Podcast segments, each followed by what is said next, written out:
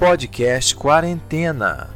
A geração 80 que chegou aos 40 ou quase é um oferecimento de 88camisas.com, vestindo você com o melhor do estilo geek. Luke Cafeteria em São Cristóvão. Venha para o lado gostoso da força.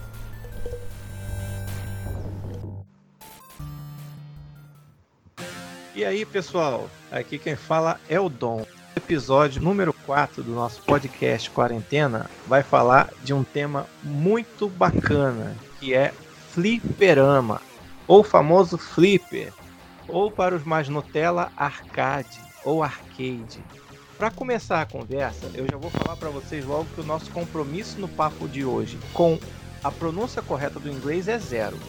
Então a gente vai falar do jeito que a gente aprendeu a falar quando a gente jogava isso na década de 80 e 90. Então, se alguém falar alguma coisa errada, eu não tô nem aí, galera. Espero que vocês também não, não estejam. Porque a gente vai errar bastante nome, vai falar do jeito que a gente aprendeu e bola pra frente. Como é um tema muito amplo, porque foram muitos anos de fliperama, gente, que a gente jogou. E não sei se vocês tiveram a oportunidade de crescer com isso, mas o fliperama, o que, que ele era? Ele era um videogame que você jogava na rua. Ah, era um portátil? Não, nada disso. Era uma máquina imensa que ficava em pé com uma tela de televisão e dois controles para você jogar, com um adversário ou com modo cooperativo contra os inimigos. E como é que a gente pagava para jogar? Não era por tempo, não era por, por, por nada disso, era por crédito que você comprava com ficha. Você comprava lá a ficha por 50 centavos, ou 80, ou 30, ou 25, dependendo do lugar que você jogasse. E você enfiava a ficha lá e começava a jogar. Jogava um crédito até você perder todas as vidas que o jogo dava. Se você quisesse continuar, você pagava outra ficha, botava outra ficha e jogava de novo. Se não, meu amigo, um abraço, vai para casa, acabou o troco do pão, então você vai para casa explicar para sua mãe que você voltou sem dinheiro que ela deu. Então, o que, que a gente vai fazer hoje? A gente vai falar de um, de um estilo específico que chama beaten ups, ou é a famosa briga de rua, ou como alguns chamavam também briga de luta. Quando as crianças eram menores, o pessoal gostava de falar briga de luta, não sei porquê, era totalmente redundante, mas a galera falava assim. Então, o que, que eram esses estilos de jogos? Eram jogos que eram focados no combate corpo a corpo contra múltiplas ondas de inimigos. Vinha às vezes 6, 7, 8, 10 cabeças na tela e você sozinho tinha que enfrentar todo mundo. E se você tivesse no modo cooperativo com um amiguinho, você acha que facilitava? Não, ao invés de vir 10, vinha 15. E a tela ficava cheia de gente, era uma porradaria estancando para lá e para cá, e garrafa, e faca, e pedaço de pau. E assim a gente ia jogando. No final de cada fase, a gente enfrentava sempre um chefão. Era um boss, né? Que a gente chamava na época e era um inimigo que tinha várias barras de energia normalmente. Você achava que estava matando o cara, enfiando o cacete, daqui a pouco o cara trocava de, de barra e enchia de novo, você ia, continuava batendo. Mas a gente vai começar esse papo. Hoje eu não estou sozinho aqui. Eu estou com dois convidados, então eu vou colocar duas fichas aqui para chamar eles na conversa. Vou botar dois créditos aqui. Um, dois, e vou chamar eles para conversa. Boa noite, Anderson Proença. Tudo bem, Anderson? Tudo bem. É isso aí, cara. Nós vamos avançar e bater, como a gente dizia lá na, na, na época dos, dos jogos de fliperama. Isso, sempre em sentido lateral, que a gente não podia voltar na fase de jeito nenhum. Passou um item que você queria pegar uma vida, já era, meu amigo, perdeu. Então volta, volta não, segue e vê se vai aparecer de novo lá na frente. Então, para nossa outra ficha aqui, eu vou chamar César Nogueira. Fala, César, tudo bem? Tudo, Dom. Preparado para pegar muito frango assado no chão e maçã também, para comer. É, isso aí é, são itens clássicos, né? Que a gente, ao longo das fases, né, a gente pegava para recuperar a vida. Às vezes vinha maçã, vinha um frango assado, vinha uma pipoca. Era sempre um item relacionado à comida para a gente recuperar a energia, né? Era muito bacana. Mas, gente, é... para explicar um pouco melhor para vocês que não estão familiarizados, o que, que é um beaten up? Vocês já jogaram, obviamente, God of War. God of War é um beaten up. Só que nos consoles modernos de hoje em dia, você tem o chamado mundo aberto, ou quase isso. Então, você pode explorar a fase inteiramente. Você vai para frente, vai para trás, vai para o lado, vai para cima, vai para baixo. Então é multinível com a jogabilidade desses jogos de hoje em dia. Na nossa época, quando a gente começou a jogar fliperamas, antes mesmo até dos consoles, o fliperama é antecessor ao console. Então a gente não tinha essa opção, era só lateral e era só para frente. Raríssimos eram jogos que você podia subir e descer. De vez em quando dava, mas não era qualquer jogo que fazia isso não. Então, para começar, o que, que a gente vai, vai trazer de jogo para hoje? Eu vou começar com um clássico que foi lançado em 1987, que é um jogo que chamava Double Dragon, ou como a gente chamava Double Dragon. O que, que é isso? É um jogo de luta no estilo beaten up ou briga de rua, que foi desenvolvido pela Taito junto com a Tecnos do Japão. E ele foi o segundo jogo lançado no estilo. O primeiro jogo que foi lançado no Japão nesse estilo chamava Renegade, que não foi muito divulgado, pelo menos no Brasil poucas pessoas jogaram, porque esse era um fliperama que só apareceu em shopping. E a gente não gostava de jogar muito em shopping. Se os meus amigos convidados compartilham da opinião que eu tenho, fliperama bom mesmo é fliperama de boteco, certo, César? Então, Dom, como a gente estava falando, é de boteco, né, cara? Porque shopping na época era muito difícil ter shopping por aqui. E qual a esquina que não tinha um boteco com flipper, né? É, todo, todo botequim tinha um fliperama, ou dois, ou três, ou cinco, às vezes, né?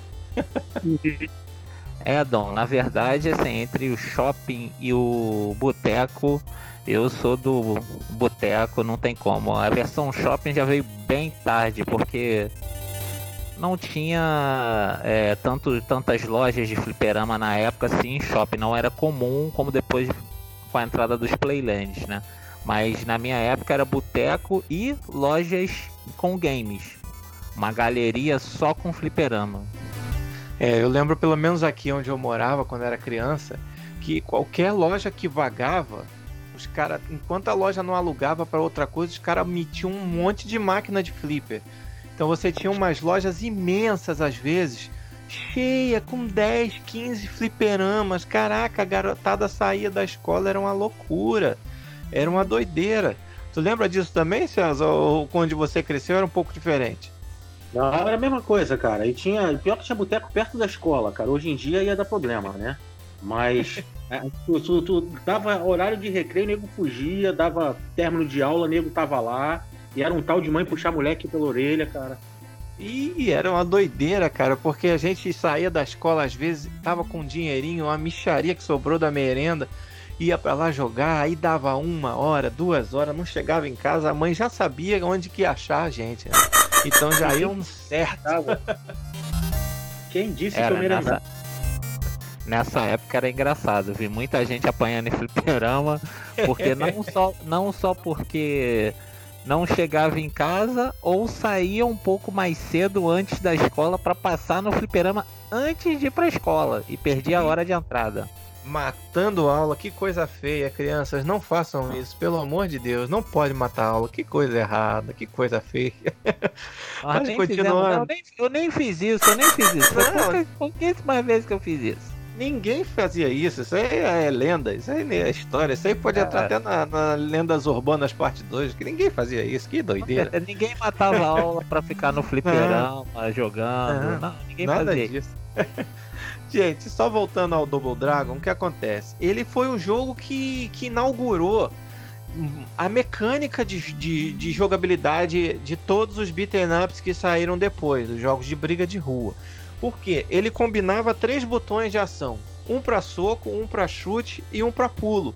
Só tinha isso, não tinha nada, agarrar e fazer não sei o que, não tinha nada, era só isso. No máximo, quando você se aproximava de um, de um oponente, você agarrava ele e fazia ali um combo diferenciado, ou então você apertava o soco perto de uma garrafa, um pedaço de cano, uma faca e você pegava a arma para utilizar na sua empreitada ali contra as gangues, né? E o próprio a história do Double Dragon falava sobre isso. Eram dois irmãos, o Billy Lee e o Jimmy Lee, lutando contra uma gangue, uma gangue lá que que estava aterrorizando a cidade lá no, no futuro pós-guerra nuclear. Olha que viagem, cara. 1987 pós-guerra nuclear. É, é uma viagem muito grande, mas enfim. Era o que a gente jogava, né? É, porque a Guerra Fria também, né, vai dando um adendo aí, era uma coisa pertinente ali dos anos 80, né? Então é. o jogo já se passava no futuro onde a guerra já tinha acontecido, né? Já tava é. tudo destruído tal, era bem doido o negócio. Era um medo que era recorrente na negócio de Guerra Fria. Os caras falavam, pô, vai estourar uma guerra nuclear, não sei o que. A gente ficava, ia pra escola, para as aulas de geografia, só se falava de Guerra Fria, só se falava nisso. Meu Deus do céu. Mas então, galera, só para fechar o ciclo do Double Dragon, ele foi um jogo que iniciou isso aí a jogabilidade, a forma de jogar. E então tiveram até algumas sequências, mas nada muito significativo que fez tanto sucesso quanto esse primeiro jogo, que rendeu adaptações para todos os consoles que você pode imaginar. Saiu Double Dragon. Saiu Double Dragon de Master System, de Mega Drive, de Nintendo, de Super Nintendo, e depois saiu o 2 e saiu o 3, mas nenhum deles repetiu o sucesso desse primeiro Double Dragon. Então agora, meus amigos, eu vou chamar o César para vir com o jogo que ele se lembra, se recorda, que matou muita aula. Quer dizer, ninguém fez isso. Essa é a história. E ele jogou muito depois de já ter feito o dever de casa, de ter estudado para as provas. Aí ele ia lá e jogava uns 20 minutinhos também, que também não devia passar disso, né, César? 20 Pô. minutinhos tá bom. Então, Dom, o jogo que eu vou falar agora é o Diddy Crew, né? Que eu, eu, eu sempre falei, eu sempre fui perseguido na época de escola escola, porque eu, faz, eu falava a pronúncia correta dos jogos. O nego me odiava por isso, cara. É. E o pessoal chamava Céu. Por incrível que pareça, eu sempre falei e tal. Esse jogo, ele é um beat'em up de 1991, da Sega System 18, que é a placa que era utilizada, né? Que era desenvolvido pela Sega M3, que era um dos braços da Sega que estavam desenvolvendo jogos, né? Uhum. E ele consistia em quatro personagens, né? Que era o FS, que era um cara louro de jaqueta, couro, calça jeans. Tinha o Buster, que era um boxeador ou um kickboxer, varia muito da época, o pessoal falar. Tinha o Gung, Gung Shuo, que é um chinês coroa, né? Que era lutador também. E tinha o King, o King era um cara que ele era, ele era militar ou era ex-militar, dependia muito da versão da época que a molecada falava, né? Uhum. E que era um esquadrão, né? Que trabalhava para a polícia, que tinha que combater criminosos que haviam posto é, é, uma bomba num parque, que era assim que começava a abertura do jogo. E ele era o mesmo esquema do Double Dragon, era você bater e seguir em frente, né? Você tinha que coletar armas no chão. A, o lance da diferença ali de a, a comida não existia ali nesse jogo, era, era life, né? A life que era vida, ou então era era em forma de letra também que você pegava para abastecer o teu personagem, né? E o que me marcou nesse jogo é que os adversários, alguns lembravam o personagem, pelo menos a gente, né, na nossa infância, né, achava, né? Uhum. O primeiro a gente achava que era o Butch Reynolds, que era um bigodudo com bastões filipinos. O segundo era o que marcou também, que era o. Esse era, esse era o Bruce Lee, cara. Esse não adianta. Os golpes, ele ficava em cima do bondinho. Que viagem, os... a, a, nossa, aí, o bacana, hoje em dia a gente vendo essas coisas, é que nem tanto lembrava assim, mas na época de moleque, cara, você via e, e era aquilo. E não tinha quem tirasse da nossa cabeça, né? Não, não tinha. E era muito comum isso. É como a gente falou no episódio dos brinquedos, tinha a questão de você licenciar, né, a imagem dos caras. E era muito caro. Então, pô, o cara queria fazer um jogo. Imagina você licenciar o rosto do Bruce Lee, de um ator desse. Seria caríssimo. O jogo ficava inviável. Então, o que, que os caras faziam? Botavam um personagem com as características parecidas, usavam um nome completamente diferente e a gente fazia associação natural, né, César? É, é isso aí. É, é, puxando assim uma, um braço pro, pro Street Fighter, foi o que a Capcom fez, né? Ela botava personagens ali parecidos, alterava alguns nomes só pra não, não ter que pagar o direito autoral, né? Exatamente. Anderson, você lembra de ter jogado esse jogo aí? É, esse aí eu vou ter que passar pra frente. Eu não joguei esse jogo. Esse eu não, não conheço de nome, mas infelizmente eu não sou um praticante do DD Crew. Hoje César, eu vou dar uma de Glória Pires, não tenho opinião sobre esse jogo. Muito bom, muito bom. César, me diz o seguinte: você gastou muita ficha nesse jogo. Primeiro, antes de gastar muita ficha, você zerou esse jogo no Fliperama? Não, cara, porque era aquele esquema. É, eu sempre fui magrinho, então como era essa máquina era concorrida, ali na, na rua Dr. Haley, era o flip que tinha na Dr. Haley, quase na esquina dela. Então a molecada velha ficava forçando você a errar para entrar no jogo. Eu, eu lembro cheguei até derrotar o, o, a segunda fase, que era o Bruce Lee, mas nunca, nunca, nunca passei. E era aquelas máquinas da, que usava a placa System 18 da SEGA, ela usava. A, as máquinas vinham com três botões. Né? O, tre o terceiro botão estava inutilizado, que ela funcionava só com dois. O, era um botão de ataque, que dependendo da distância poderia ser um, um, chute, um soco, e o outro botão que era o pulo, que era para você pular e apertando o botão de ataque você dava uma voadora. Eram os golpes é, básicos. O... Isso, era muito comum né, nesses jogos você usar combinações dos botões, né? Porque apesar de serem só três botões de ação, ou nesse caso dois, é, você tinha um, uma, uma, um leque de golpes muito grande, porque você tinha soco, tinha chute. Se você estivesse perto, de repente o cara dava cotovelada, dava uma cabeçada, ou então dava um agarrão. E se você combinasse soco com chute, às vezes o cara dava uma voadora giratória ou até um especial. Era muito comum, né? Esse jogo tinha isso, César? Esse, esse, no caso, tinha a, o lance das combinações de acordo com a distância. Em termos de especial, não. Era um, era um jogo, apesar de ser fantasioso, ele era mais voltado a golpes reais, digamos assim. Você não tinha golpes especiais, você tinha chute, voadora, você tinha trapping, que é a voadora com as duas pernas, né? Você tinha joelhada, velada, você não tinha nenhum golpe específico novo para isso. Você só utilizava mesmo os golpes básicos. Entendi, entendi. Não, muito bom. Vamos lá, galera, vamos passar de jogo, ou melhor, vamos passar de fase, né? Anderson, vê aí pra gente que jogo você lembra que jogou muito no fliperama, gastou muito dinheiro, botou muita ficha para jogar e com certeza não zerou. Fala aí. É. Esse tá nessa categoria aí, só fui zerar depois jogando em ROM. Se chama The Simpsons Arcade Game, ou o jogo dos Simpsons, né? Aham. Uhum.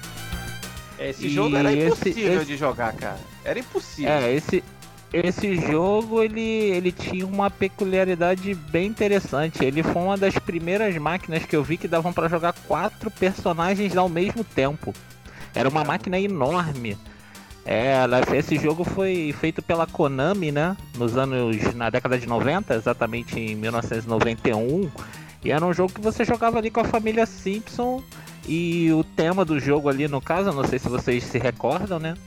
O, o Smithers, né? Que é aquele assistente do Burns, ele começa o jogo fugindo de uma joalheria com diamante. Mas ele no meio dessa fuga, ele esbarra com um Homer, né? E, uhum. e nessa brincadeira tal, nesse doideira aí, a, o diamante é trocado pela chupeta da Meg, né?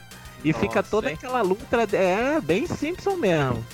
Aí ele vai e pega a Meg e foge, a bebezinha da família Simpson, né? E logo depois, na isso na introdução do jogo. O jogo começa, aí vai, você escolhe seus personagens e é a família em busca da, da sua filhinha ali mais nova ali, né? E a fase totalmente inspirada no jogo, o gráfico é excelente, parece que você está literalmente dentro do desenho. Ele é muito bem feito para um jogo da década de 90, então, né, que a não tinha aqueles grandes gráficos igual a gente vê hoje, né, no caso, mas o, o jogo era um desenho na tela, literalmente. É, só para posicionar a galera que tá acostumada com videogame PS4, Xbox One ou até de PS3, PS1 pra cá, vamos lá. O que acontece? Década de 80 e 90, fliperama, arcade, não era game renderizado em 3D com texturas, sombra, não era nada disso não, galera era, era pixel art, era jogos de 8, no máximo 16 bits. Então era tudo montado pontinho por pontinho. Então não era esse gráfico que você vê hoje não. Se você tiver aí no, no Google, joga aí pixel art 8 bits, você vai entender o que, que é isso. Então, para época, os jogos de arcade eles abusavam da, do, desse desenho feito a partir de, de pequenos quadradinhos, né? Que iam montando o desenho. E realmente, os Simpsons, pelo que lembro, além de ser um jogo extremamente difícil, ele era um jogo muito bem feito. Era um episódio dos Simpsons praticamente cada fase que você jogava. E você podia jogar com personagens variados, né, Anderson? Em relação Isso, a, aos outros jogos era diferente, que você escolhia um e ia com ele até o final, ou então até morrer. Os Simpsons não, você podia ir trocando de acordo com as fases, né? É, exatamente. E você jogava com os personagens principais dos jogos, né? Que seria o Bart, né? Simpson, a Lisa Simpson, o Home e a Marge. E o mais interessante do, do jogo, como reiterando aqui de novo, era o fato de jogar quatro ao mesmo tempo. Ficavam quatro pessoas numa máquina gigantesca, isso era muito maneiro. Porque a porrada comia literalmente, era muita gente para você bater, era bem legal e extremamente difícil. Esse é uma das máquinas que pro cara zerar com uma ficha, ele tem que ser muito bom. É, eu vou fazer até um adendo falando, porque a, gente falou já de três jogos, e nenhum dos três jogos ninguém zerou eles no fliperama. E era uma coisa comum os jogos de fliperama serem extremamente difíceis. Por quê? Pra você gastar o seu dinheiro, meu amigo. Você comprar ficha, ficar jogando a semana, o ano, a vida inteira, comprando ficha lá. Não era, César? Não era bem por aí? É isso aí. Senão o cara não ia ter lucro. O jogo ficava sempre no mais difícil. Sempre, parecia que o cara já botava no setup lá do jogo, ah, quero, quando o cara ia, levava a máquina lá, ó, quero que bota no mais difícil que eu quero ver essas crianças chorando aqui, gastando dinheiro da mãe todo. Parece que o cara falava isso, né? Quando recebia o, a Com máquina certeza. nova. não, não, era nem o modo hard, era o modo hardest, que é o modo é. mais difícil possível daquela máquina ali no caso. Era bem difícil mesmo de jogar. É, e eu ouço dizer até que nos níveis normais, no, no, na dificuldade básica desse jogo específico, ele já devia ser muito difícil. Eu confesso que não joguei ROM desse jogo até hoje, eu só joguei no fliperama. E como essa máquina era uma máquina grande, como o Anderson falou, jogavam quatro pessoas, era uma máquina mais difícil você achar nos botecos. Era uma máquina que você achava mais em shopping apesar da gente ser adepto do, do fliperama de boteco, teve muita coisa que a gente descobriu já com, com essas playlands, né, da vida que foram surgindo depois e a máquina dos Simpsons era uma dessas, certo, Anderson? É, exatamente. No, no meu caso, eu joguei ela numa loja, isso de rua mesmo, como você falou. Lojas que as pessoas alugavam e botavam ali a pessoa ali vendendo as suas fichas, né? ou créditos, né? Como algumas pessoas conhecem, né? Que são dois sistemas que acabou que a gente não, não explicou, que no, no né, inicialmente a gente botava as fichinhas, que eram fichas mesmo, tamanho de moedas, que a gente comprava e enfiava na, na máquina e entrava o crédito. Isso. E depois, nos anos 90, já era um esquema mais é, bem feito, que você pagava, o cara apertava um botãozinho lá, igualzinho da, da, da bancada ah. do, do fliperama, e adicionavam é. os créditos digitalmente, vamos assim dizer, né? Não era mais a base de, de ficha, né? É, Mas aí é, voltando à sua, voltando à sua pergunta, é, no caso, é, os Simpsons eu joguei numa loja, o cara abriu uma loja, alugou um local e botou uma. fez uma galeria de, de jogos mesmo, de fliperama. Igual a gente via no, nos shoppings. E tinha essa máquina num canto, assim, que era, um, ela era muito espaçosa. Ela ela devia ser o dobro do tamanho da máquina padrão de fliperama, né? Ou até maior, até três vezes maior, porque ela era bem grande, ela ocupava muito espaço. É, até a tela dela na época era um pouco maior, você tinha que dividir. Você imagina o fliperama era um negócio, uma caixa de madeira com uma TV no fundo dela assim, e você tinha os dois controles de frente. Quando, como os Simpsons eram quatro controles, então o controle ficava meio que em meia lua ao redor da tela, né? Então, de repente, os que estavam nas, nas duas pontas não teriam uma, uma, visão boa. Então, a tela tinha que ser um pouco maior para dar visibilidade legal para todo mundo, né? Era isso. É, eu creio que o tamanho da tela devia ser quase uma, uma tela de 45 é, polegadas mais ou menos, mas naquele padrão antigo, né, quadrado, né, de tubo, não é LED como a gente vê agora, mas era uma é. máquina bem grande, com uma tela bem grande para que todo mundo conseguisse ver o, o jogo sem atrapalhar um outro, né? É, era TV de tubo, galera. Não tinha nada de LCD, nada de LED, não. E outra coisa, as máquinas mais simples eram uma televisão de 20 polegadas. Quando você achava uma de 29, era o top. Todo mundo queria jogar, fazia uma fila imensa para jogar na tela de 29. Você imagina essa dos Simpsons que era ainda maior para todo mundo enxergar. Era uma loucura, era muito louco isso aí. César, tu, Exatamente. tu jogou muito em fliperama pequeno ou em fliperama de tela grande? Tu lembra? Essa, essa do Diddy Crew, quando eu joguei, é, apesar de ser no, no, no boteco lá da Dr. Haley, da rua, era máquina para quatro pessoas. Você era, era, nesse esquema. Não sei se era tão grande quanto a dos Simpsons, mas era uma máquina maior que as outras. Porque eram os quatro controles disponíveis nessa posição que você falou, como se fosse uma meia-lua realmente. E no caso da do Diddy Crew, quem ficava nas laterais sofria, cara, porque ficava ruim mesmo para jogar, porque a tela não era tão grande. Era maior que o convencional, mas não tão grande quanto essa, quanto essa dos Simpsons, né? É isso aí. Ele, é. ele ficava com torcicolo, né? Porque ele viu o jogo todo olhando de, de, lateral o tempo todo, né? Era bem complicado mesmo. Tava de quina, ficava de quina.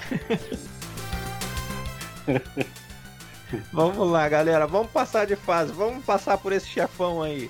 Vamos lá. A, o próximo jogo que eu vou falar, que eu joguei bastante no fliperama e depois bastante em console, mas como a gente tá falando de fliperama, vamos ficar no fliperama foi um jogo chamado Altered Beast, ou como a gente chamava Altered Beast. Que jogo era esse? Cara, ele era um jogo que foi lançado em 88 na, pela SEGA. E, como eu falei, ele foi lançado para vários consoles depois, Master System, Mega Drive, Game Gear, todos os consoles da SEGA, eles ganharam uma versão desse jogo. Mas o que, que era esse jogo? Ele não tinha opção nenhuma de você andar para cima e para baixo na tela. Esse era um side scroll direto era só para frente, meu amigo. Avançar sempre e, e regressar jamais. Não tinha como. Deu tela, perdeu o item. E o que que era? Era um cara que ele foi ressuscitado lá pelo por Zeus para derrotar um inimigo lá, um chefão que tinha, que apareceu, que estava lá acabando com a Grécia e para resgatar a Atena. O que, que a gente fazia? A gente começava o jogo lá e o cara chamava ele lá, o famoso Rise from your grave. Aí o cara saía do chão, literalmente, dava um pulo assim do chão e começava o jogo. E aí começava a vir os inimigos. Cara, os inimigos eram as coisas mais escabrosas que você pode imaginar. Era lobo de três cabeças, era caveira com a cabeça debaixo do braço dando soco, era gigante de pedra, era bichinho fofinho que comia sua cabeça. Eram uns Zumbi com chifre. Zumbi com chifre. Eram uns inimigos muito loucos. A imaginação correu solta no, no design desse game. Mas era um game muito maneiro, né, Anderson? Ah, oh, ah. É, ele morria, ele fazia, ele pegava o power up, né? E na verdade Exatamente. falava power up. E aí fazia isso e ficava grandão, ele ia crescendo. Como que é. ele ia crescendo? Olha só a dinâmica do jogo de vez em quando apareciam uns lobos de duas cabeças. Não eram três cabeças, falei que eram três, mas eram duas. Três cabeças era outro jogo. Tava então, na sua imaginação as três cabeças. É, né? eu viajei um pouco, eram duas cabeças. Vamos, vamos conter, vamos conter a imaginação. Então vinha uma horda de lobos de duas cabeças. Vinham os lobinhos marrons, você matava eles. Quando vinha o lobo branco, você matava ele, saiu uma bolinha de dentro dele girando na tela que você tinha que pegar e ele o boneco dava uma crescida, rasgava a roupa, crescia, ia ficando maior, ia ficando mais forte, né? Os inimigos que antes você precisava dar dois, três golpes, já matava com um, já matava com dois golpes. E aí quando você estava chegando próximo do, do chefão, ele fazia o que? Ele se transformava. Se você conseguisse pegar três power-ups na mesma fase, se transformava num, num monstro. Ele, né? Ele virava um monstro. Na primeira fase, ele virava um lobo. Ele virava um lobo que tinha poder de atirar fogo e se transformava também numa uma bola de fogo que ia voando para cima do inimigo. Depois, na segunda fase, ele virava um dragão, não era isso, Anderson? Era um dragão na segunda. Exatamente. Aí depois, mais pra frente, na terceira, ele se transformava num urso. Isso, na, num urso. Na, isso, na quarta era um tigre. E na última fase, que era a quinta fase, ele voltava com o lobo, só que era um lobo dourado, mais forte um pouco. Isso então, mesmo. Então, é isso aí. E aí ele ia, e assim a gente ia passando. A única vantagem que você tinha quando você se transformava um pouco antes do, do chefão é que você passava pelos inimigos mole. Um golpe você detonava todo mundo. E meu amigo, se você chegasse no chefão sem conseguir as três bolinhas, é ficha perdida. Você simplesmente não tinha como matar o chefão. Porque o chefão só morria com os golpes específicos dessas criaturas que ele se transformava. Você matar um chefão no soco é impossível. Até pela movimentação do personagem, que quando você se transformava lá no poderoso especial lá da fase, você se movimentava com uma facilidade maior, maior, era mais rápido. Na casa do dragão ele voava. Então você só conseguia derrotar o chefão assim. Olha, eu no console, depois de muitos anos, eu fui fazer um desafio e consegui, por acaso, vencer alguns chefões com os golpes normais lá do cara fortão, sem transformar em monstro. Mas no arcade, no fliperama, era impossível. Não tinha como, era para comer sua ficha mesmo. César, por acaso você jogou Altered Beast? Joguei, joguei muito. Eu gostava de jogar muito na fase do, do dragão, porque como ele soltava raios, como se fosse campo de força, né? Quando você ia para cima dos inimigos, era só ficar apertando o botão, macetando, né? Pra dar o choque.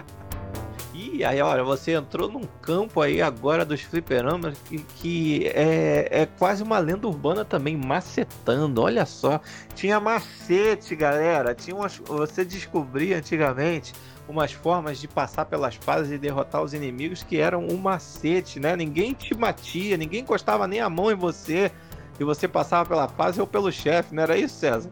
Era, cara, você era o rei da parada. Quando você descobriu o macete que tu não passava para ninguém, rapaz, tu dominava a máquina. era muito engraçado isso, né, Anderson? E você, Anderson, macetava muito? Ah, com certeza. Isso aí não, não tem, porque como você mesmo falou, é, as máquinas elas eram configuradas para vir na dificuldade maior possível, né? Para tirar lá o dinheiro do, do lanchinho da escola e o truco do pão. Então a gente tinha que descobrir os macetes ali, as, as falhas, né? Vamos assim dizer, dos chefões para conseguir passar. Porque nesse Altered Beast, na verdade, não tinha. É bem difícil você passar sem estar tá transformado no personagem. Era bem complicado. É, era quase impossível. Como eu te falei, eu só consegui fazer isso depois de muitos anos jogando em console, jogando em um emulador, nem em console foi. Em emulador que eu consegui fazer isso. Era muito difícil.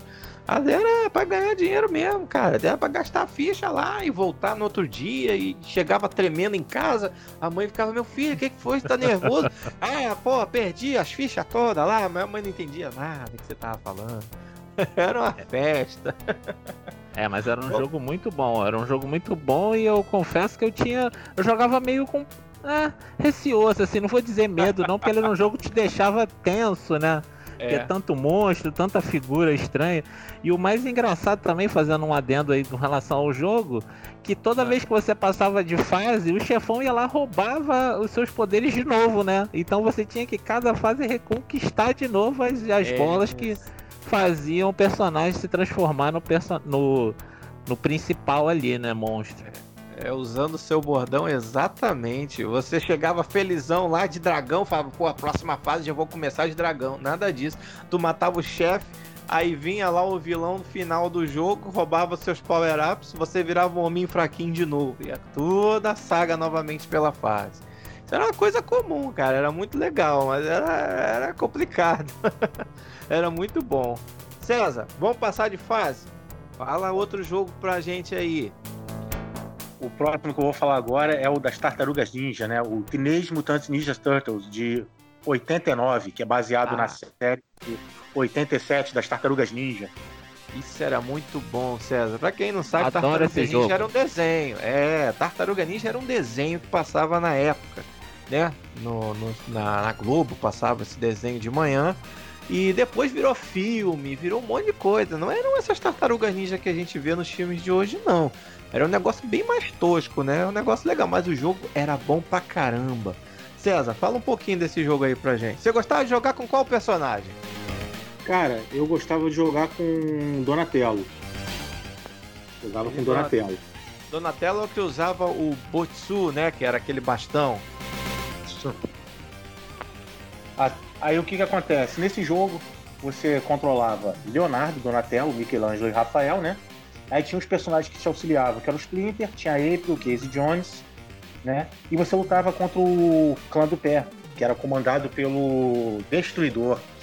Caraca, Destruidor, que era o comandante da, da dessa quadrilha, digamos assim. Então é, você começava a abertura. A abertura do jogo, ela começava em cima de um prédio, né? Você com, com o Mestre Splinter e um prédio ao fundo pegando fogo. E você pulava para esse prédio, que era quando começava a ação. E era legal porque a gente em casa nos videogames, né, a gente não tinha som e eram máquinas sonorizadas, né, cara? Então eles é. gritavam calabão, tinha o grito dos personagens, tinha a ação toda. E você começava a primeira fase num prédio em chamas, né? Enfrentando os inimigos do clã do pé. Que saíam de portas ou até mesmo de escada jogando granadas. Granadas não, dinamite, né? Eles acendiam é. a dinamite e jogavam. Cara, que maneiro uma... que era esse jogo. Era uma máquina também que você podia jogar até quatro pessoas. Assim eu não encontrei para quatro, não. Eu cheguei jogar em máquina para duas pessoas, né? Mas o jogo permitia que você jogasse quatro pessoas ao mesmo tempo, dependendo do local que você tivesse uma máquina, né, que aceitasse, né? Aham. Uhum. É, isso aí eu confesso também que nunca vi jogando quatro pessoas, não. Eu só vi ela com dois controles. Cara, era um jogo que eu jogava muito também, gostava demais. Era muito maneiro. Eu gostava do, do Michelangelo, cara. Era o meu personagem preferido do desenho e era também do, do jogo. Eu gostava muito do Michelangelo. Anderson, fala pra mim, você jogou Tartaruga Ninja quando era criança também? Muito, joguei muito desse arcade e tive o prazer de jogar nessa máquina de quatro controles também. Só que essa foi no caso num shopping. Eu só não me recordo qual foi o shopping na época, mas já foi já em, em lojas, é, galerias, né, de, de fliperama dentro de shopping. E era uma máquina muito bonita, inclusive cada um dos controles tinha uma cor, né? Correspondente a, a cada um dos personagens. E um negócio que eu me. não saiu da minha cabeça até hoje. É, a imagem, tinha uma, na, na, lateral da máquina tinha uma imagem da April, né? Uma mulher vestida de April, de roupa amarela, cabelo vermelho com uma câmera assim, na fumadora na mão, né? E era uma coisa que marcou assim daquela máquina. Eu gostava muito desse jogo. O... Só tirando a dúvida, eu nunca soube os nomes das tartarugas. Eu ah, gostava de jogar. Eu, eu esqueço, eu esqueço, eu sempre esqueço, cara. O do bastão qual era? Era o Donatello? É, o Donatello são os renascentistas, os pintores, não, cara. Isso eu sei, isso eu sei. Eu não sei quem é. Eu sempre esquecia quem era quem. Mas eu é, gostava do, do, do, bastão, eu gostava de jogar é. com o do bastão, que era o Donatello, então, né? Então é, acertei Donat... o nome. Isso, Donatello era o da faixa roxa que usava o bastão. O Michelangelo era o que usava o Nunchaku, que tinha a máscara laranja. O Leonardo, que era o líder, é o que usava as duas espadas e tinha a máscara vermelha. Desculpa, azul. O da máscara vermelha era o Rafael, que usava os sais na mão, né? É, exatamente. Eu gostava mais do Donatello, já desde a época do desenho, por isso que eu não me atentava ao nome dos outros. Ah, maluco. Eu gostava muito do Rafael e do Michelangelo, mas eu gostava muito mais era do Michelangelo, que era o, que era o comedor de pizza, não era isso, César? Tartaruga! é o Santa Tartaruga que ele falava. É, o Santa é Tartaruga foi a adaptação do Kawabanga, né, na verdade. Né? Exatamente, né? é porque a gente jogava e, e, esses desenhos, eles, a gente não tinha noção, gente, não tinha internet, não tinha nada. O cara falava Santa Tartaruga o tempo todo no desenho, era o bordão do cara. Aí chega no fliperão, o cara tava falando Kawabanga, Kawabanga, os fliperamas falavam, né? O videogame em casa não falava, era um som muito, muito limitado no fliperama, os caras falavam pra caramba. A gente, pô, o que, que esse cara tá falando aí? O que, que essa calabanga que ele tá falando? Aí gerava até. Na época não tinha também memes, né? Mas eram uns bordõezinhos que a gente falava e ninguém entendia nada quem tava falando. César, tu zerou esse jogo pra variar? Não, esse não. Esse eu só fui zerar em casa. No, no Flipper não. Em casa eu zerei ele. Mas outra coisa que era interessante também desse jogo era você também poder revisar os ataques do adversário. O adversário destacasse uma tampa de bueiro. Se você batesse na tampa de bueiro, ela voltava para o adversário. Olha só, sendo introduzida aí a interação né, com as armas, né? isso aí era muito maneiro. Esse, esse, esse game era de que ano, César? 91? 92? Esse era de 89. O desenho ah, era de 89. 89. Isso, 89. Ah, já é um avanço tecnológico que o jogo colocou, né? Porque até então a gente não fazia essas coisas. Eu lembro muito bem que a gente podia bater nas coisas que o pessoal tacava na gente, algumas elas voltavam pro inimigo, né? E aí derrubando todo mundo. Se você batesse no paquímetro, ele voava no adversário, se você batesse no hidrante, jogava água na pessoa. Isso que era legal do jogo. Caraca, do hidrante era muito legal, né? Caraca, lembrei agora, não tinha esquecido desse detalhe. É, cara, a nostalgia reina, né? Nesse papo a gente vai falando. Espero que você que esteja, está ouvindo também vá lembrando das coisas, matando um pouco de saudade do que a gente jogou, do que a gente viveu. Porque além de jogos, eram experiências, né, cara? É... Anderson, fala mais um jogo aí pra gente que você jogou muito quando era mais novo. Vou, vou, vou tacar uma ficha aqui. É, esse jogo, no caso que eu vou falar, ele é inspirado num quadrinho chamado Xenozoic Tales, de Mark Schutz. Eu não sei se vocês conhecem, mas ele é, é, o famoso Cadillac and Dinosaurs, ou ah. Cadillac e Dinossauros. Isso, a gente aportuguesou tudo. É Cadillac e dinossauro. Não tinha nada de Cadillac and Dinosaurs. Ninguém falava isso, né? Isso aí. Mas dando uma breve é, passada na história do jogo, é, na trama ali, na sinopse, né, diz que após inúmeros desastres naturais causados pela poluição, a humanidade entra em colapso e os sobreviventes são obrigados a viver por séculos em cidades subterrâneas. E ao voltar para a superfície no ano de 2513, caraca, Jesus. falta muito para chegar lá. Os humanos descobrem que a Terra foi repovoada por dinossauros, que a princípio eram dóceis e conviviam de forma pacífica com os humanos, até começar a sofrer ataque de uma gangue chamada Black Makers, que caçavam os dinossauros e comiam. É muito doido, mas era um puta jogo, muito bom. É, eu lembro muito bem desse jogo e esse foi um dos primeiros jogos que introduziu a utilização de veículos na jogabilidade, não era isso? Exatamente, você guiava carro é, e também ele seguindo a linha de alguns jogos que faziam isso tinha a, a interação entre personagens, né? Você conseguia pegar o seu personagem, impulsionar ele para dar um, um golpe especial, né? Tinha umas coisas assim bem legais assim nesse jogo. Esse aí foi o nascimento do famoso golpe combinado, né? A gente fazia o, o movimento em, em, conjunto com o teu parceiro que estava jogando no modo colaborativo, né? modo cooperativo.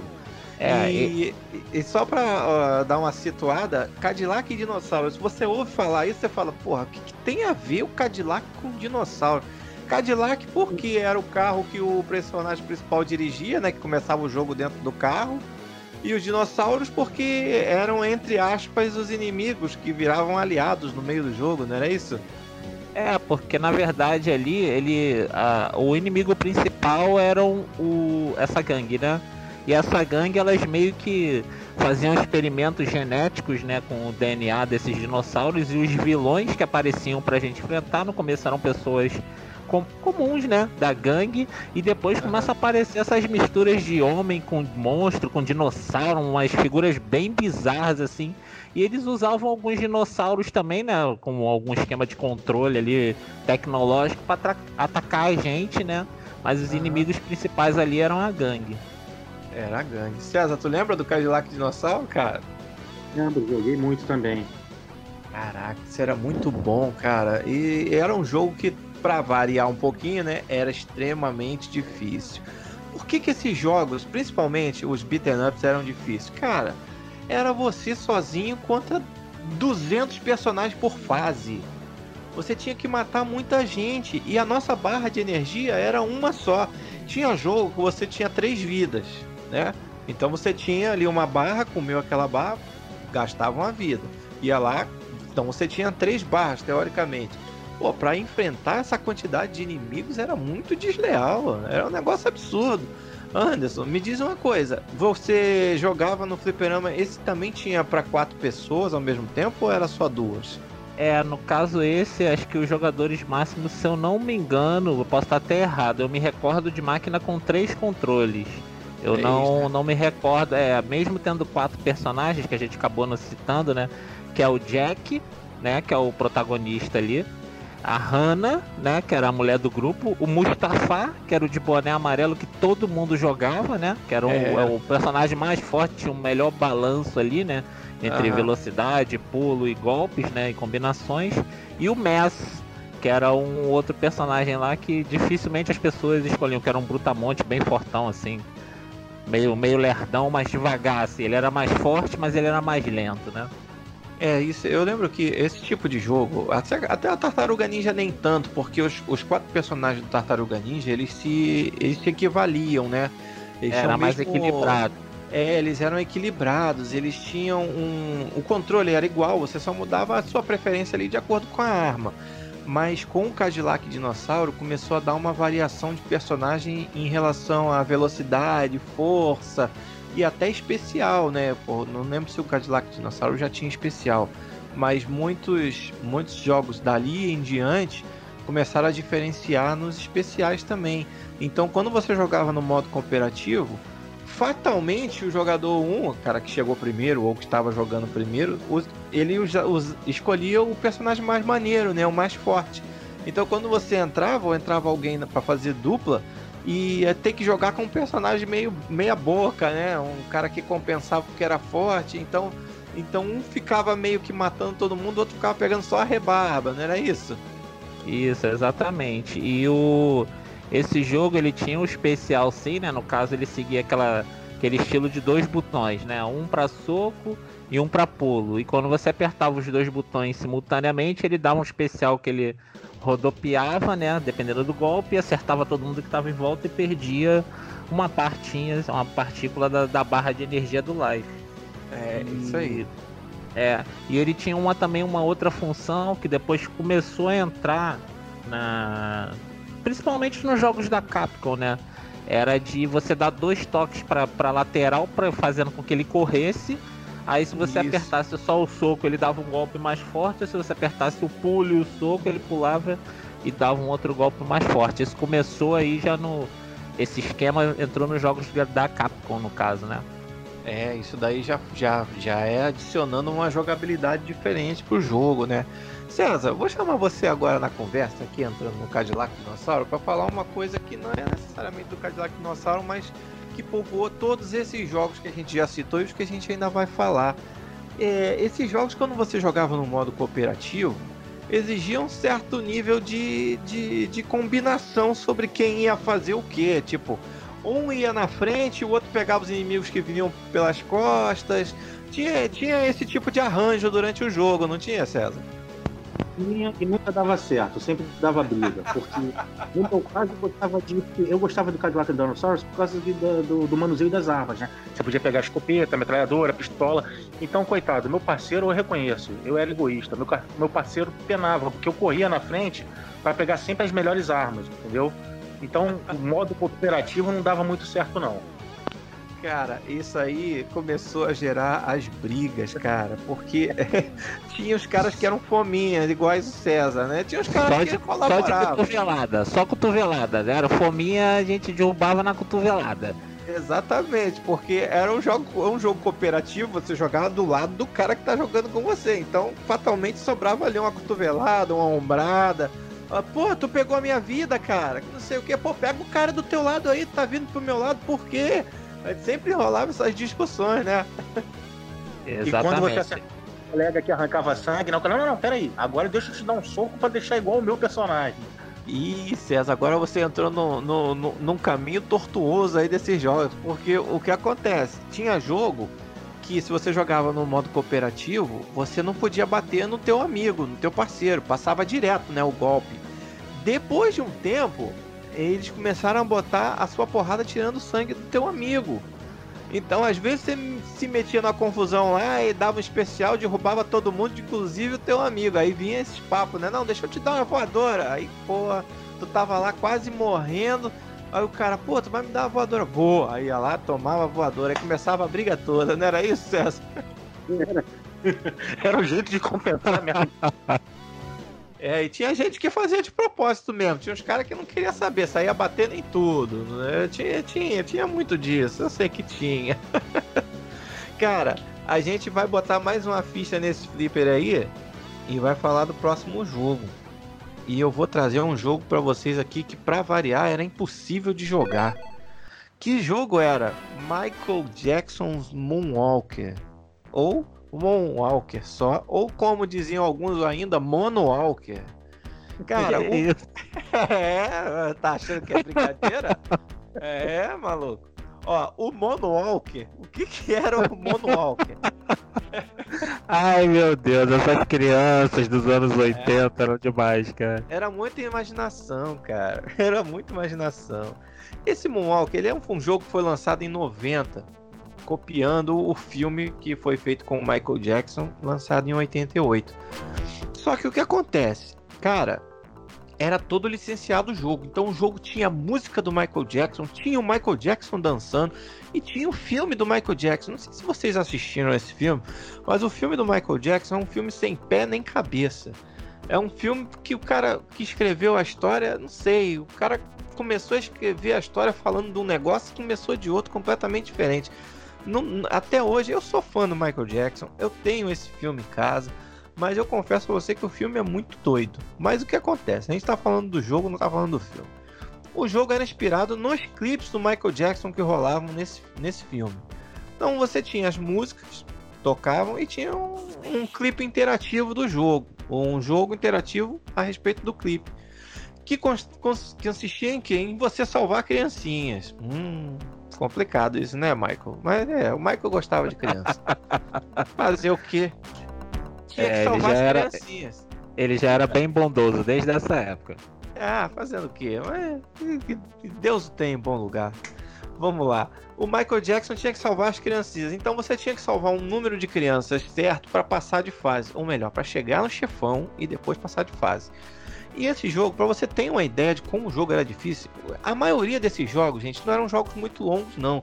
Eles ficavam longos porque você morria, você não passava. Então os jogos tinham 4, 5, 6 fases. Quando tinha um jogo que tinha 8 fases, eu falava assim, caraca, o jogo é imenso. O jogo tinha 8 fases. E esse do Michael Jackson ele tinha 4 fases. Eram só 4. E a última fase era o chefão. Você passava de fase, a fase toda era uma preparação para você chegar no chefão, não era nenhuma fase em si. Mas o jogo era muito difícil, muito.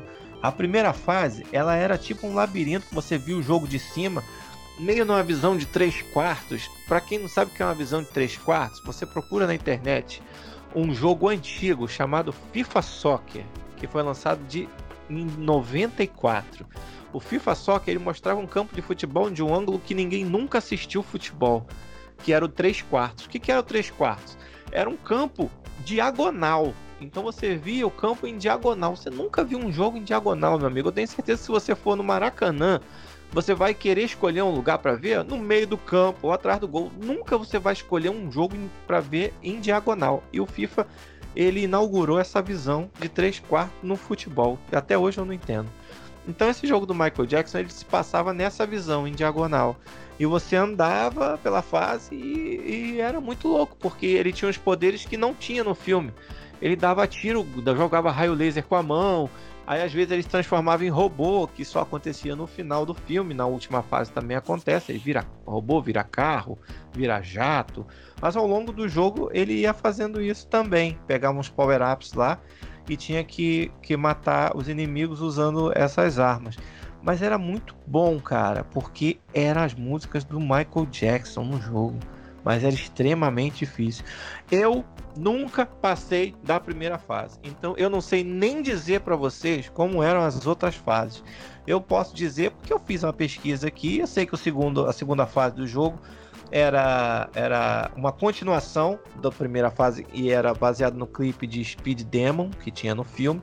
A terceira fase era o clipe de Smooth Criminal, que era o mais famoso, né? Que é aquele que tem a coreografia mais famosa dele, com aquele terno branco com azul. E a quarta fase era onde ele já ia transformado em robô e passava na apelação matando todos os soldados. Eu só sei dizer isso do jogo, porque o jogo era extremamente difícil. Eram 20 inimigos numa tela só contra você. Por isso que era um jogo até difícil de você encontrar, porque a galera não curtia jogar, porque era muito difícil. Tu lembra desse jogo, Anderson? Jogou ele ou só ouviu falar igual o Caviar e o Zeca Pagodinho? É, esse jogo eu joguei e eu lembro aonde que foi que eu joguei ele. Foi no Playland do Barra Shopping. Isso lá no início da década de 90, quando ele saiu. Esse era um tá também. Tá você tá se revelando um baita de um jogador no tela de fliperama. Todo jogo você fala que jogou no shopping, cara. Não, no... esse foi no shopping, os outros não. Os outros foram de loja de rua. Mas a esse jogo, cara, é como você falou. Eu não sei nem como é que é o chefão da primeira fase. Porque ele é muito difícil, muito difícil. Entendeu? Não, não, não tive a oportunidade de revisitar ele jogando em ROM, né, no computador nem nada, mas eu a pouca lembrança que eu tenho dele não foi agradável e também temos que pensar que na época tinham outros jogos, né, de outros temas que a gente vai falar em breve e despertavam mais interesse do que o próprio jogo do, do Moonwalker, né? Apesar de eu gostar muito também desse filme da, do, e do Michael Jackson, mas não me despertou interesse de gastar meu, minha mesadinha ali na, no jogo do Michael Jackson. É, esse era um jogo que normalmente quando aparecia nos fliperamas ele não ficava muito tempo, justamente porque a galera não jogava. Porque esse jogo era difícil pra caraca. Então o nego perdia uma ficha. Ah, não vou jogar mais essa porcaria não. Aí o cara ia jogar outra coisa. Ô César, você já, já chegou a ver esse jogo do Moonwalk? Jogou? Teve alguma experiência com ele? Jogar nunca joguei, não. Já cheguei a ver no, no, no Flip o pessoal jogando, mas esse eu nunca joguei justamente por isso que o Anderson falou, né? Porque tinha outras máquinas que chamavam atenção na época. Então, apesar de eu também curtir Michael Jackson, achar maneiro e tal, na época não me interessou tanto para jogar. É, galera, não tem como. Esse jogo Moonwalker, depois foram feitas adaptações para console desse jogo e ficou muito mais popular. E sinceramente, o jogo ficou muito melhor. Porque aí sim ele virou um beaten up maneiro, porque os golpes nos consoles eram os, os movimentos de dança dele. Agora eu vou fugir um pouco do assunto do que é a nossa pauta, mas vou falar do Moonwalker de videogame, que não tem jeito, gente. Ninguém jogou esse jogo no fliperama. Era muito difícil. Você olhava assim, ah, maneiro, Michael Jackson, é bacana. Ah, vamos jogar outra coisa. É, vamos jogar Street Fighter, vamos jogar Mortal Kombat. Todo mundo deixava o Michael Jackson, coitado, de lado. Mas falando do jogo Moonwalker, ele nos consoles ele foi muito bom, muito melhor, tinha mais fases até do que esses quatro níveis e era muito mais fiel aos jogos, ao, ao filme e aos clipes. Justamente porque já começar daí que os golpes eram os movimentos de dança, era aquele chutinho, né? O andar para trás matava o inimigo, o cara fazia um moonwalk, era muito maneiro. No fliperama era um pouco diferente, o buraco era mais embaixo. O jogo foi lançado pela Sega, que é uma fabricante de jogos muito popular dos anos 80 e 90. Eu sou fã da Sega, Nunca fui fã da Nintendo, confesso. Jogava tudo que era jogo da Sega, comprava tudo que era videogame da Sega. Mas esse aí foi uma bola fora. Gente, vamos pular de fase. Vamos botar outra ficha nesse jogo aí. César, puxa mais um jogo pra gente. O próximo que eu vou falar agora é o Captain Comando, ou Capitão Comando. Ah, isso Ele... era muito bom, cara. Isso aí era demais. Agora, esse jogo também é a prova que, desculpa o trocadilho, o crime compensa. Porque o jogo se passa em Metro City, a cidade do, do Final Fight. Esse jogo é de 91 e isso, esse jogo prova que o Mike Hagar, que era o prefeito na época, não deu jeito. E se vocês não sabem, na cronologia atual dos jogos, o prefeito da cidade é o Corey, né? Que é o COD, né? Ele que é o prefeito. Quer dizer, os dois não deram certo. Essa cidade no futuro que é nem tão futuro assim pra gente, porque o ano é de 2026, quer dizer, falta seis anos para isso acontecer. Tá a cidade, tá, a cidade tá dominada por uma gangue. E o que que acontece? Você tem quatro personagens, que é o Capitão Comando, né, que é o principal, que o golpe especial ele soca o chão e vai raio de energia, né? Vai aquele choque. É a Múmia, que é o Mac, que ele utiliza aquelas facas dele e o ataque especial é o giratório com facas, né? O Baby Comando, que eu nunca entendi aquele bebê direito que fica dentro de um, de um mecha, né? Que ele utiliza alguns golpes de luta livre e dispara míssil. E o que eu é jogava é muito, que era, o, que era o Ninja, cara. Eu gostava de jogar, que ele tinha um ataque especial que ele pulava no meio da fumaça dando um chute. Que era o que eu mais utilizava. Era um jogo que se passava no futuro, né? Na cidade Metro City, que ainda continuava dominada pelo crime, que o não sei o que, que o Haga fez esse tempo todo, nem o COD, que não deu certo. Mas é, é o que, que acontece. Era o, eles eram chamados de Team Command, né? Que no, no início do jogo eles não tinham o nome deles, né? Aparecia lá, eu não me lembro direito agora, não tenho como afirmar. Mas o, o Mac, que era Múmia, acho que era Mumi Comando, né? Que era Múmia Comando. O Capitão aparecia como Capitão mesmo. O Ninja Bebê eu não me recordo como é que aparecia, que não era o nome deles que aparecia na seleção. Você sabia o nome deles quando você via em cima da barra de energia, né? Durante o jogo não, da seleção não aparecia, porque eles estavam caracterizados como time comando. É, eu lembro muito bem desse jogo, cara. Esse jogo era demais, eu joguei bastante. Não era um jogo tão difícil como os outros. Eu acho que por isso ele caiu nas graças da galera. Porque se você jogava no modo cooperativo, não era impossível você zerar. Era possível. Mas aí era, era puxado. Mas dava para conhecer uma galera que zerou. Eu também não zerei esse jogo no Fliperama. Fui zerar anos depois por causa das fichas. Mas era um jogo muito maneiro. Tu lembra desse jogo, Anderson? Jogou pra caramba Capitão Comando também? É, esse aí eu posso falar que eu consegui zerar com um amigo que era fera nesse aí com uma única ficha. Bom, temos algo inédito. É o primeiro jogo que a gente zerou. Que, que alguém é, daqui do Exatamente. Zerou. É o primeiro é, que esse... apareceu. Vamos ver se tem mais. É, e, e o mais doido, assim, eu não sei se vocês depois já, já jogaram esse jogo novamente. Eu acho, assim, tirando o Cadillac Dinossauro que a gente citou, ele é um pouquinho só mais difícil que o Capitão Comando, mas o que eu mais gosto de jogar é o Capitão Comando. Tive o prazer de zerar com meu filho recentemente, né? Ele jogando com o Mac, o faqueiro, né? Como era conhecido na época, que era múmia. É, é e, eu jogando, e eu jogando com o Ninja.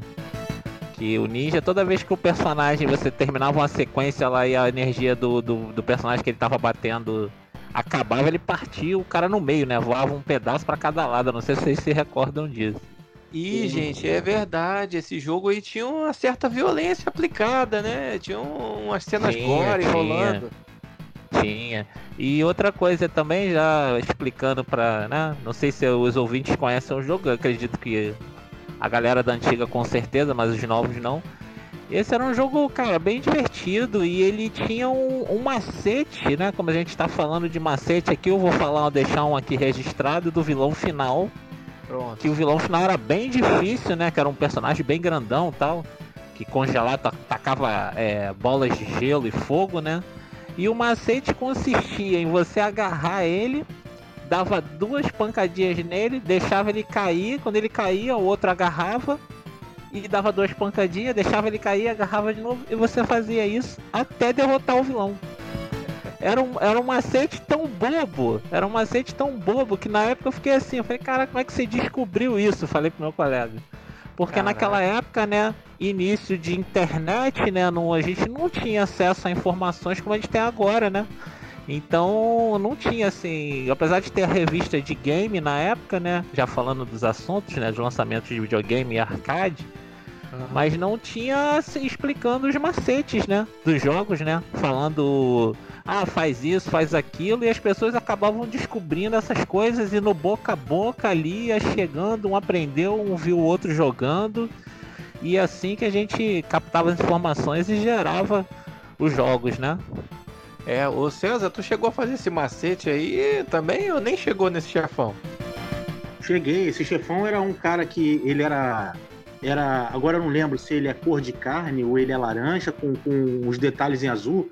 E tinha muita gente na época que. que ou uma curiosidade, tinha muita gente na época que confundia ele, pelo menos no flip que eu jogava, com Apocalipse, por causa do, dos apetrechos que ele usava, na, na, as luvas que ele tinha, aquela meio azulada, né? Eu, ele, re, remetia, ele remetia ao personagem Apocalipse, com certeza, tá certo. É, eu ele era ficava um que chamavam ele de, de, de, de, de Apocalipse.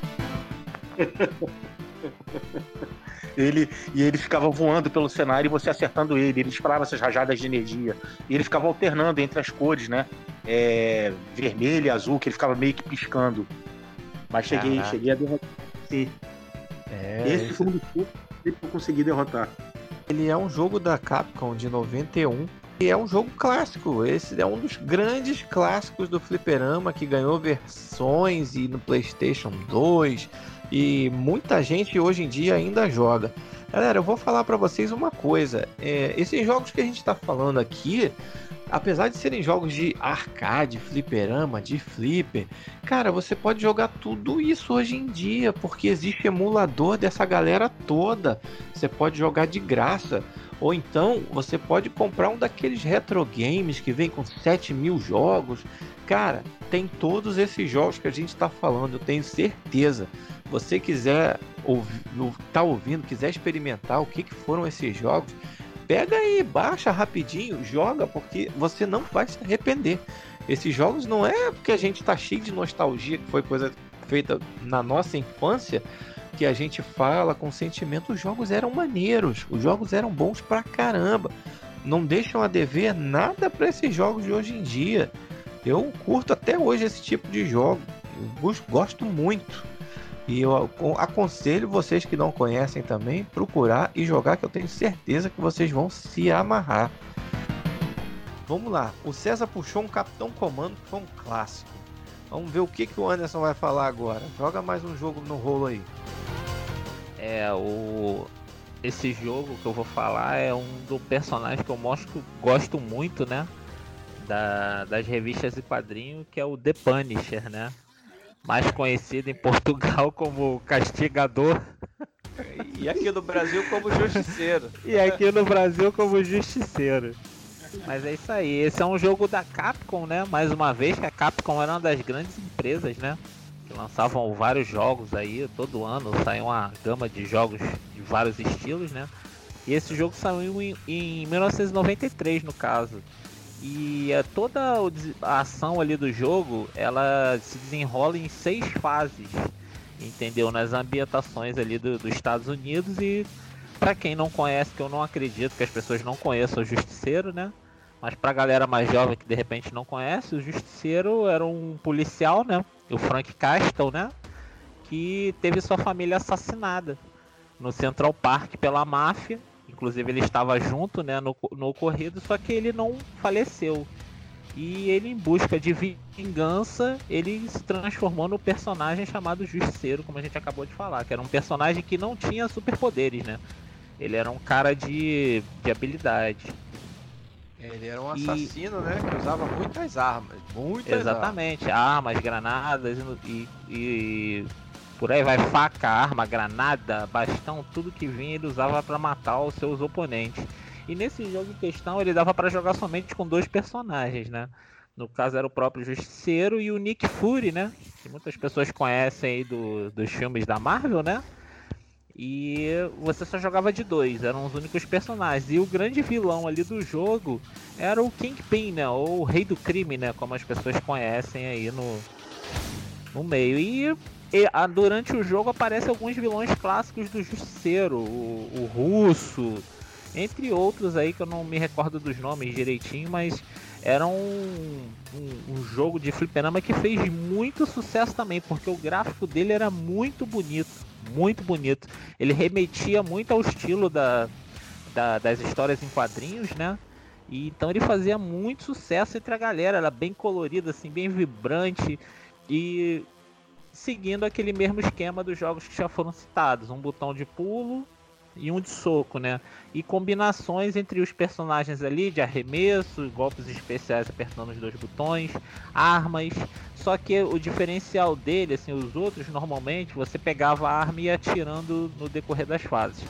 Ele não, você ia batendo, utilizando os personagens, em determinado ponto da fase vinha alguém com armas, ele sacava a arma e você só disparava, você não tinha a opção de ou usar arma ou de socar, ele só usava arma em momentos específicos ali do, da ação do jogo. Esse tipo de jogo de ação, eu confesso que eu gostava muito, mas o Justiceiro em si eu nunca joguei no fliperama. Joguei algumas versões de Justiceiro depois para console, mas essa do Fliperama eu não conhecia não.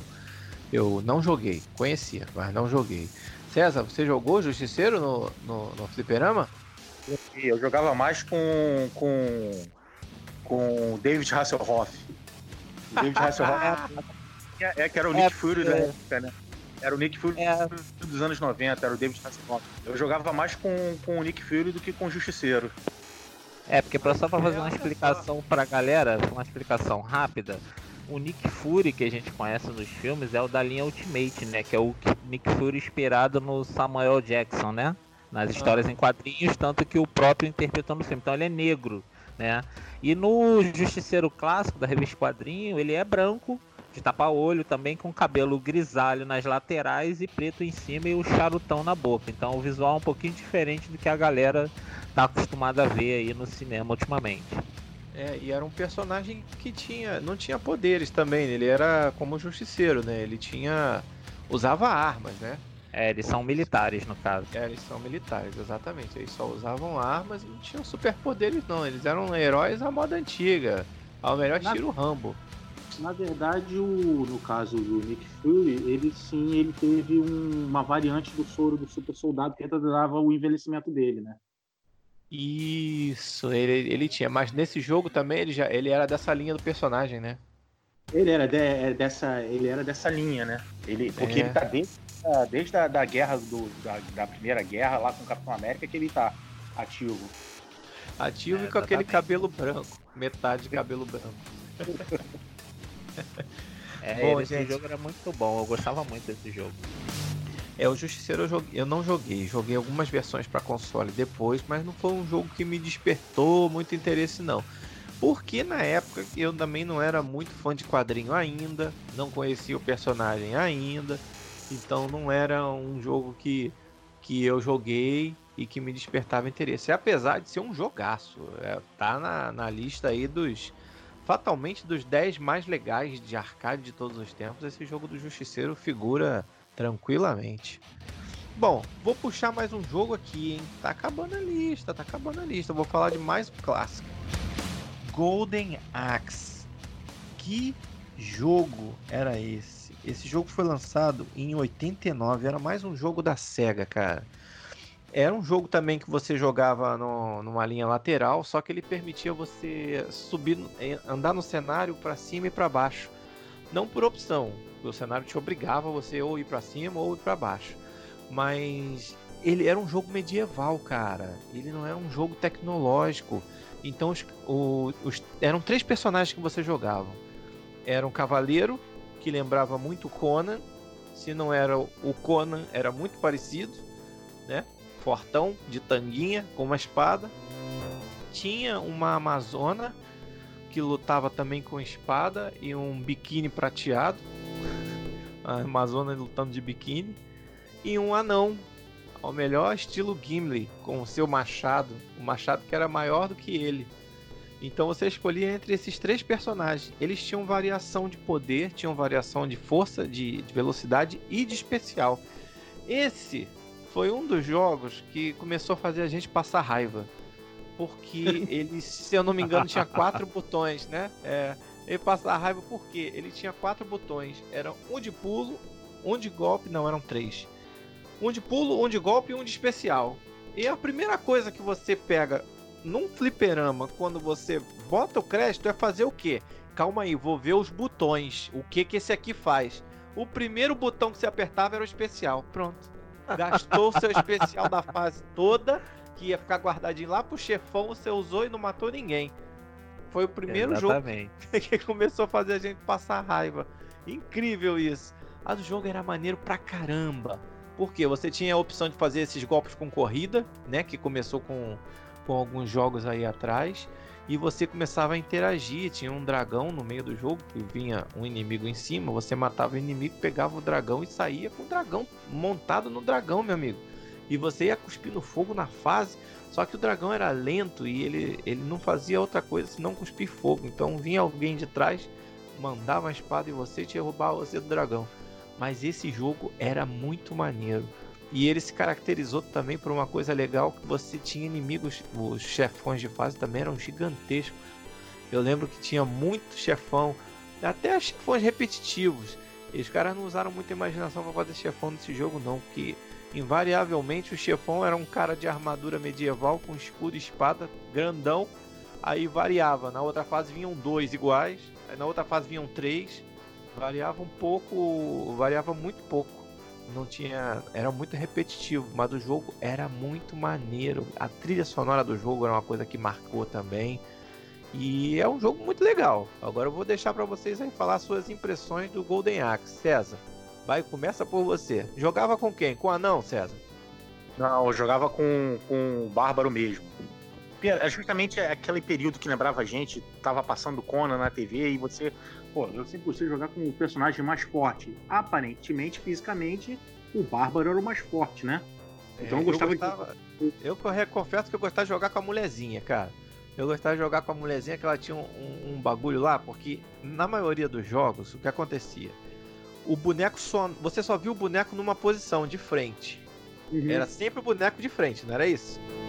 Sim. Esse jogo, o boneco andava para cima e para baixo, então você começou a ver o boneco de costas. Então aquela Amazona de biquíni andando pra cima, ela ficava rebolando a bundinha. Então era um negócio pra gente que era criança, ah lá, a bundinha dela, ficava olhando a bundinha da Amazônia. Olha só que maturidade, né? Que negócio bacana. Mas às vezes era muito a única oportunidade que muitas nós tinha de ver uma bundinha assim mexendo, era ali no jogo. Mas eu gostava de jogar com ela porque eu achava ela mais forte. Eu gostava dos golpes dela e eu gostava do golpe que ela tinha quando você apertava o botão de golpe com o de pulo.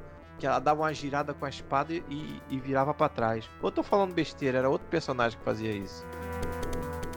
Eu lembro do macete do Bárbaro, que o macete não, do golpe especial dele, que ele jogava o pote para cima, né?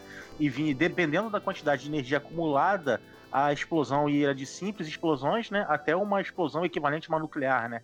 Que ela tomava a tela. É, o que acontece? O especial desse jogo, ele tinha uma particularidade. Você, ao longo da fase, você já começava o jogo com uma poçãozinha, uma poção mágica. Aí Isso. ao longo da fase ia vindo uns, uns elfos, né, com um saquinho nas costas, tinha que bater nele, ele deixava cair uma poçãozinha. Não era isso? É, exatamente. É. E vocês estão falando do, do, do, jogo, eu tô ouvindo as músicas na minha cabeça da fase que eles estão. No caso em questão do, dos elfos, eles vinham, tipo assim, se você já tivesse uma quantidade de magias, né, capturada no decorrer da fase, quando você passava de fase, mostrava ele, ele, ele, os personagens principais descansando num ambiente com uma fogueirinha. Esses elfos vinham, roubavam algumas magias, então você levantava e quanto mais você batia, mais poções ou energia, né? Que tinha um elfo do gorrinho verde que quando você batia nele, ele jogava um pedacinho de um pedaço de carne, né?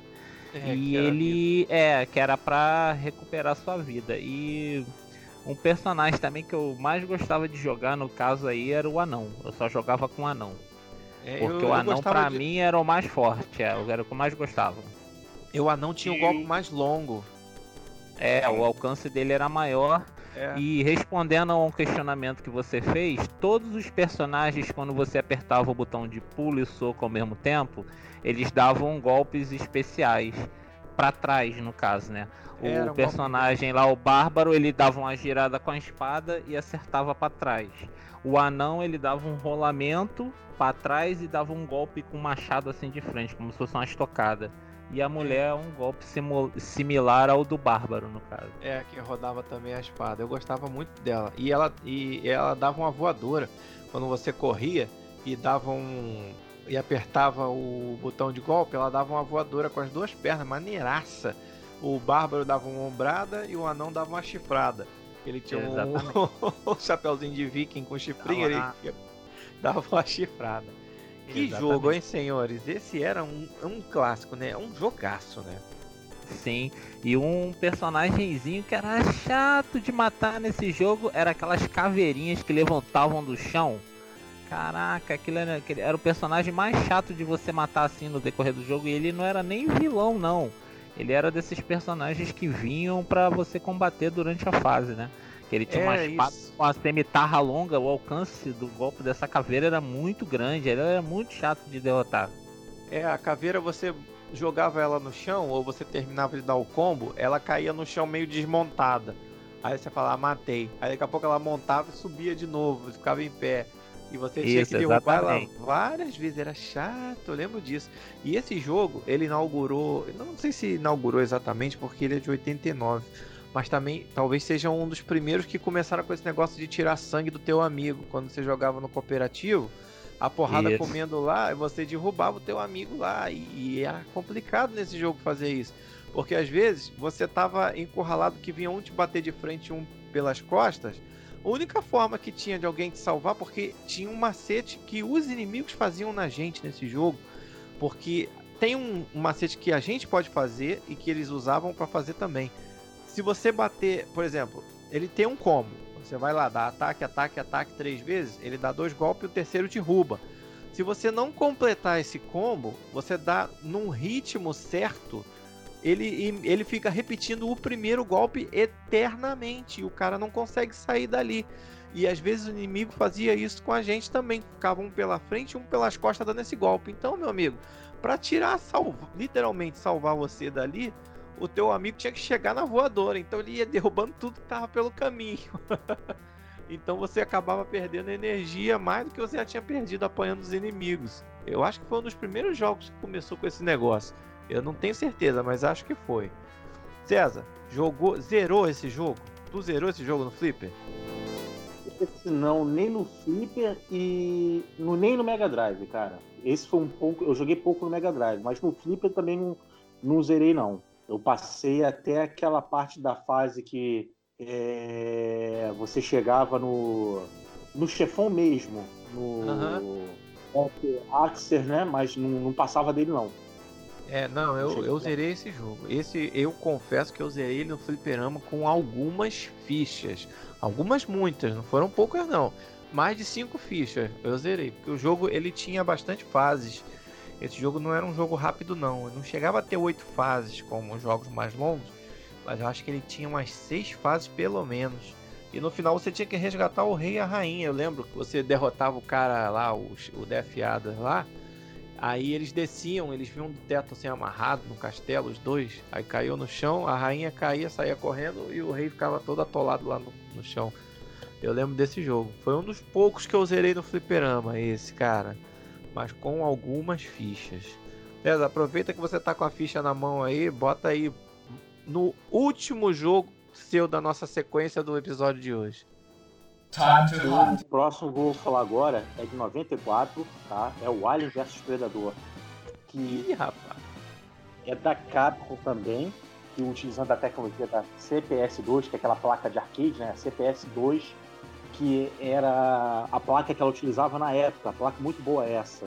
E, e ele consistia numa, na cidade, eu não lembro se era Nova York, que é a abertura, né? A cidade estava sendo invadida por aliens e aparecia o Dutch, que era o personagem do Schwarzenegger, do, da, da, da, série Alien, né?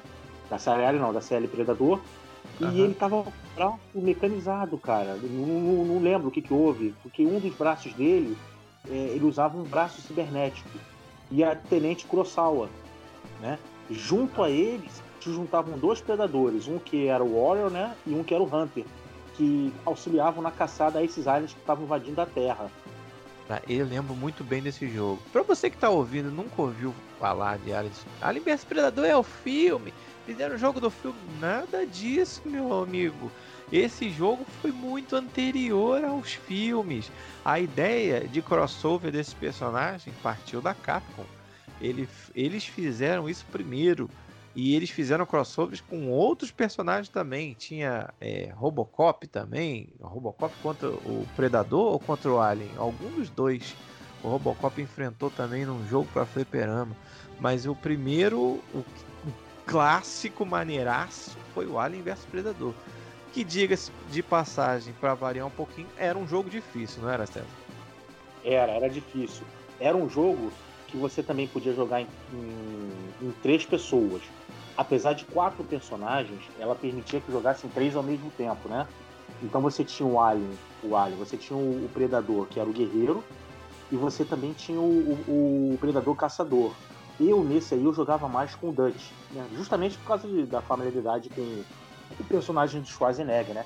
Ele era baseado nos quadrinhos que tinha Alien vs Predador, que eram tains do filme, que davam sequência à história. Entendeu? Eu não lembro se ele perdeu logo após, na, na, na história do Caim, se ele perdeu esse braço após a primeira batalha dele com os aliens, isso foi durante a série. Que ele passa a usar um braço cibernético, né? Pra que dá tiro, que dá soco, é mais potente. Inclusive, ele é um dos personagens. Ele é o personagem mais forte do time. Esse do Dutch. Ele é fraco em velocidade, mas em termos de força física, ele é o mais forte. Eu lembro muito bem desse jogo, cara. Era um jogo extremamente escuro. A maior parte deles passavam sempre à noite, né? Do, do, do jogo. mas era um jogo muito bonito de gráfico e era um jogo que tinha uma certa violência também, né? Nas mortes, na, nas batalhas, aí também tinha uma violênciazinha. Anderson, você jogou esse jogo, Alice vs Predador? É da dessa geração de fliperamas, eu, se eu não me engano, esse foi o último jogo que eu joguei em fliperama da, desse estilo beat'em up, né? E eu simplesmente amo esse jogo. É um dos melhores jogos da Capcom do estilo, entendeu? E tem muitas fases. É difícil pra caramba, porque a quantidade de alien que, que vem para te atacar durante as fases, principalmente quando você tá jogando no modo cooperativo, né? É bem difícil, mas é um jogo muito bom. É um jogo que vira e mexe eu ainda jogo no, no computador, porque eu me amarro. Muito bom mesmo. Já gerei algumas vezes, tanto é, na versão de computador quanto no fliperama na época, só que no fliperama na época com uma ficha era impossível, porque o nível ali era, era hard, entendeu? E vinha muito personagem, mas assim, eu já, esse eu cheguei a zerar no, no fliperama jogando em parceria. Eu jogava com o Predador, o, o Warrior, né, que é o que é um, que é um tom de cinza, né? Cinza, é. coisa, e tinha um outro predador no jogo que era mais com tom alaranjado, né? Eu sempre jogava com esse, que era o predador clássico do, do, do, do primeiro filme, no caso, né? É, eu gostava demais desse jogo também, só que eu não zerei porque era um jogo difícil. E esse jogo eu nunca joguei no modo cooperativo, sempre jogava sozinho. Então jogar sozinho esse jogo, meu amigo, é missão impossível. Não tem como. É muita é. gente, é muito alien que aparecia. E o sangue que você perdia era uma coisa absurda também, com cada mordida, cada golpe que o bicho dava em você você perdia uma quantidade de sangue muito grande, muito grande. Vamos. Quer falar mais alguma coisa sobre esse jogo, César? Ele é interessante, só mais um, um acréscimo, né? Que a, o que marcava o item que você ia pegar era aquela mira do predador, né? O item. Isso, tivesse... é. e os golpes do Dutch, né? Ele usava a, o fuzil num, o lança-chamas, e na outra mão, o braço cibernético dele, ele dava rajadas de metralhadora, e um dos golpes que ele dava, eu não lembro se era golpe especial, que como é da Capcom, não podia faltar uma referência a Street Fighter, né? Era um Shoryuken, que ele saltava e dava tipo Shoryuken com o braço cibernético. É, eu lembro desse golpe. Esse, a Capcom sempre bebendo das suas próprias fontes, né? A gente é. não tá falando de Street Fighter hoje, apesar de Street Fighter ser talvez um, o maior, se não for um dos maiores, ícones dos jogos de fliperama, porque a gente vai fazer um programa específico só de jogo de luta. É só X1, é só porrada na orelha, mas isso é para outro episódio. Hoje não. Hoje a porrada é coletiva, é beat 'em up, tem que bater em todos eles. Vamos lá, Anderson. Último jogo da nossa rodada de hoje. Bota a última ficha aí que tá acabando a ficha. É, o jogo que eu escolhi é, chamado Knight of the Round, é, mais conhecido também como Rei Arthur, né? É, é, um jogo clássico, né, também da Capcom, que foi lançado em 1991. Ele é baseado na, na antiga lenda medieval dos Cavaleiros da Távola Redonda, né? Então os, os personagens principais ali eram o, Ar o Arthur, né, o rei, o Lancelot e o Percival, né, que era o terceiro companheiro ali deles ali. E o, o, enredo narra os eventos supostamente ocorridos logo após a coroação do rei Arthur, quando este retirou a famosa espada sagrada Excalibur, né, de uma pedra no qual estava cravado e ele se tornou lá o grande rei e tal. E a partir disso, o recém-coroado rei precisara unir as forças com seus fiéis amigos, tal, que seriam o Lancelot e o Percival, a mando do mago, né, que todo mundo conhece, que é o Merlin, né, para derrotar o terrível Garibaldi e conquistar a unificação da Inglaterra. Esse jogo, ele segue aquela linha de que muitos jogos, muito não, alguns assim seguiram, que é o esquema do Power Up, né? Que o que seria o Power Up? É, para quem conhece um pouquinho de RPG, tem aquelas evoluções né, que os personagens fazem nas suas armaduras, nas suas espadas, é, comprando coisas, né? Só que no caso aqui, você, de acordo que você alcançava uma pontuação e ia passando de fase, você ia ganhando é, esses power-ups que evoluíam sua armadura e a potência dos seus golpes, né? A sua espada ia ficando mais forte, sua armadura ia ficando mais resistente, que era um jogo também que criou uma nova é, um novo esquema ali, que é o se defender, que normalmente os beating up você não se defende, você só ataca, né? Você anda e ataca e anda ataca. E esse você coloca, pressionava, segurava o botão do soco e colocava para trás, para a direção das costas do personagem, ele fazia um bloqueio. Porque como era um jogo onde todos os personagens estavam com espada, tinha momentos que você tinha que fazer aquilo para se proteger de tanto do golpe de espada como de magias que eram lançadas contra o, os protagonistas ali. Então isso criava uma dificuldade a mais ali no jogo, né? Esse jogo eu diria para você que ele inaugurou várias coisas dentro do estilo de beat'em up. Ele misturou, por misturar esses elementos de RPG, ele, ele foi um jogo completamente diferente do que a gente estava acostumado né, a jogar antigamente, até então. Né? Antigamente não, porque não era tão antigamente. Até ali a gente jogava nesse esquema, batendo e acumulava magia e usava magia. Esse não, você evoluía né, as armaduras e por consequência o personagem e você tinha variações de final também. Parece que de acordo com o personagem que você chegava no final, ou os personagens, a combinação dos personagens, ele dava uma alterada no final. Esse jogo, César, você jogou bastante, jogou pouco, ou também nunca ouviu falar, igual caviar? Jogava, jogava, jogava mais com o Ark, né? E eu não me lembro, eu acho que era a cada 50 mil, se eu não me engano, ou era a cada 10 ou 50 mil que você tinha essa mudança de power-up, né? O personagem começava bem simples, né? Com a só com Excalibur. E ele ia aumentando, né? E outra coisa que eu achava interessante também, quando você jogava no modo cooperativo, quando você tinha um item apenas a pegar, né? No caso do ouro, você podia cortar ele com a espada que dividia em dois, né? Você podia pegar e deixar uma parte para o seu companheiro pegar também. Pô, que bacana isso, né? Acabou, acabou o fominha então com esse jogo, né?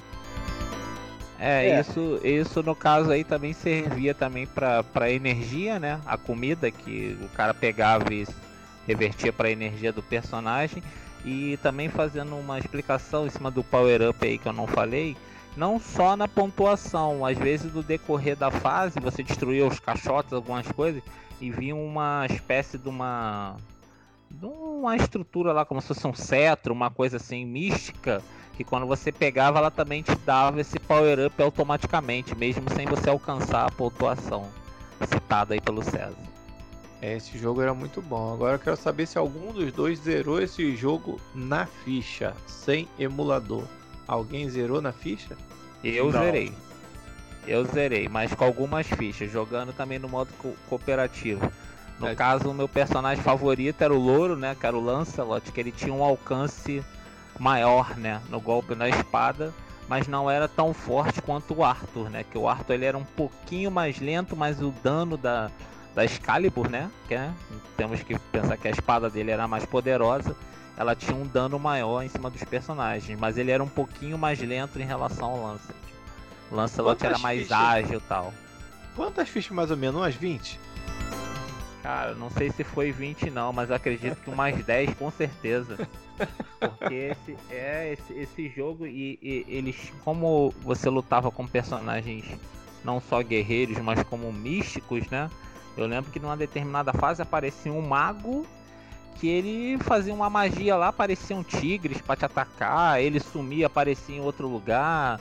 Tinham é, espadachins lá de, de vários estilos diferentes que pulavam, que jogavam flecha, que jogavam era um jogo bem dinâmico, assim, bem difícil de se jogar, mas era muito bom, muito divertido. É, só para situar a galera, a gente falava em 10 fichas, 20 fichas.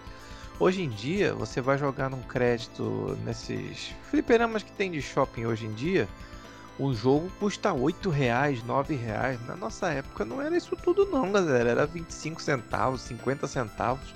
Quando o cara queria meter a mão, era um real a ficha né, para facilitar no troco, o cara cobrava um real. Então você não gastava aquele dinheiro todo. Então, pô, se você comprasse 10 fichas a 25 centavos, tava gastando 2,50. Que 2,50 você compra o que hoje? Aquela época era um pouco mais, valia um pouco mais do que vale hoje, mas também não era tanto dinheiro não. Então era comum a gente gastar, com, gastar 10 fichas não no mesmo jogo, né? A não ser que fosse uma obsessão, nossa, no caso de uma missão dada. Vamos, uma missão dada, missão cumprida. Vamos zerar hoje isso aqui, vamos. Aí comprava 10 fichas cada um e gastava as 10 ali até zerar. Às vezes não dava para zerar com as 10, né? Teria que comprar um pouco mais. Mas era, fazia parte. Mas a gente não ficava pobre por causa disso, não. Você levar em consideração hoje que um jogo de PS4 custa 250 reais e você joga de repente um jogo aí, você zera a campanha dele em 8 horas de jogo. É, faz as contas aí, vê, se vê o que, que valia a pena. Era maneiro, a gente jogava. Galera, eu vou finalizar a minha participação com um jogo que é um dos clássicos totais. É um jogo da Capcom, para variar um pouquinho.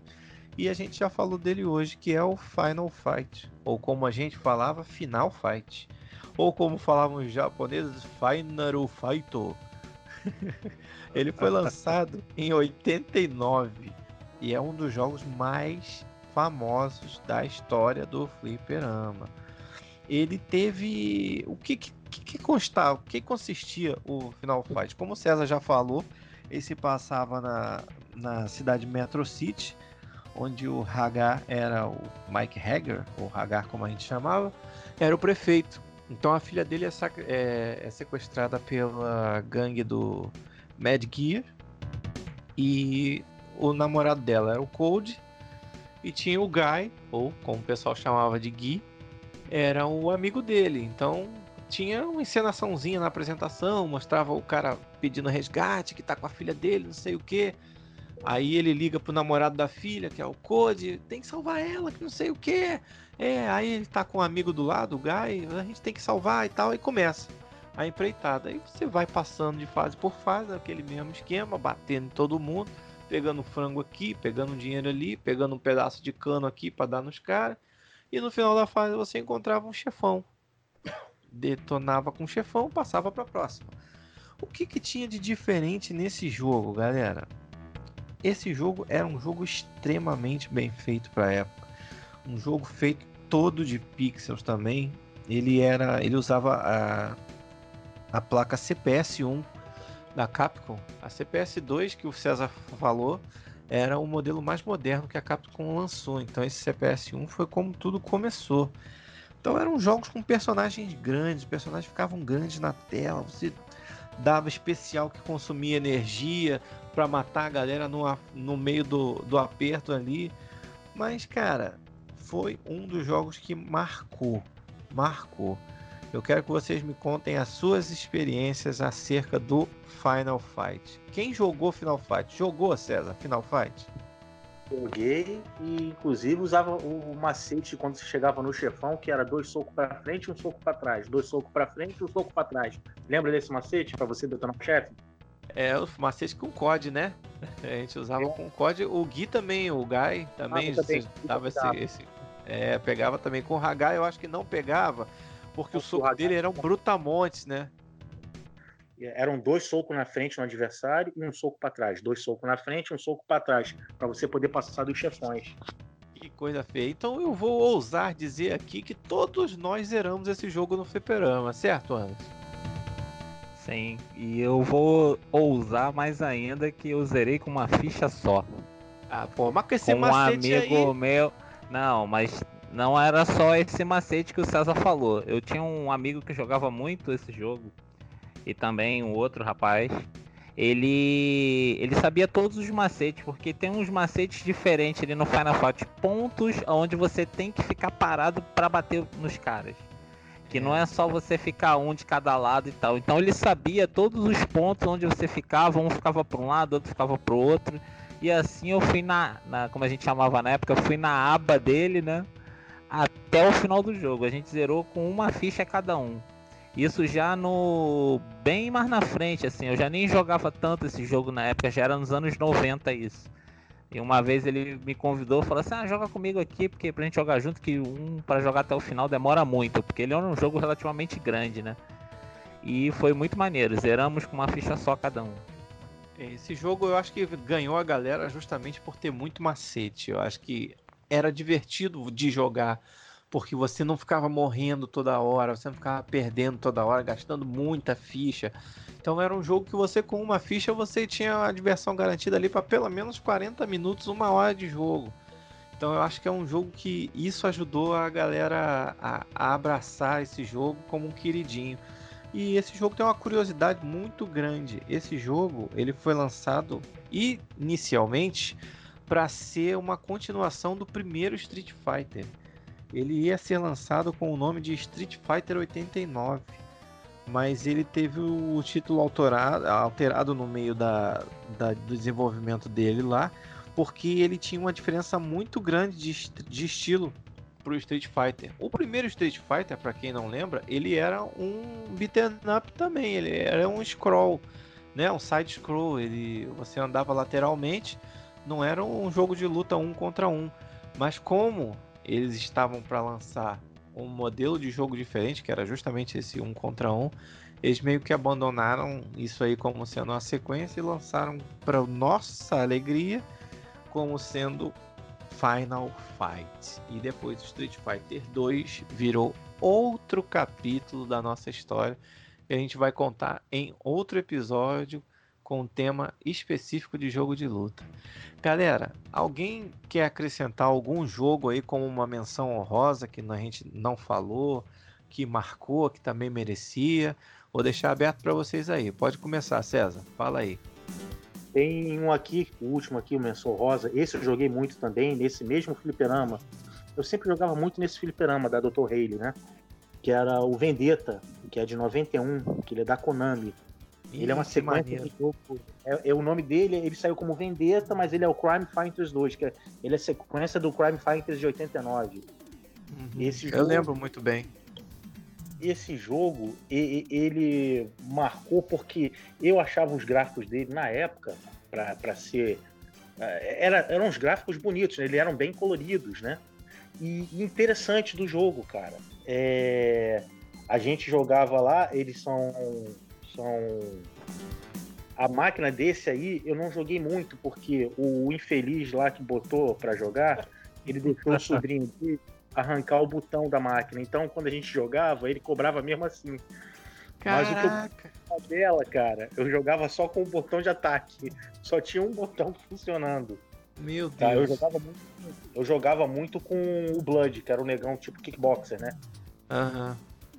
Eu lembrei desse jogo agora que você falou, desses detalhes, eu lembrei desse jogo perfeitamente. Era um jogo que dava para se divertir também, hein? não tava na listagem dos jogos mais difíceis não, pelo menos pelo que eu lembrava. Era um jogo que dava para se divertir. Girava em torno da Kate, que era protegida da, da, da gangue deles, né? Que eles eram ex-cobras, né?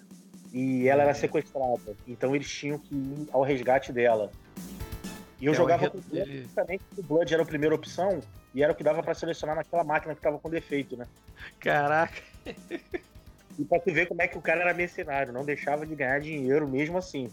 Não, né? Sempre tinha uns bobos pra jogar, né, César? É, fazer o quê?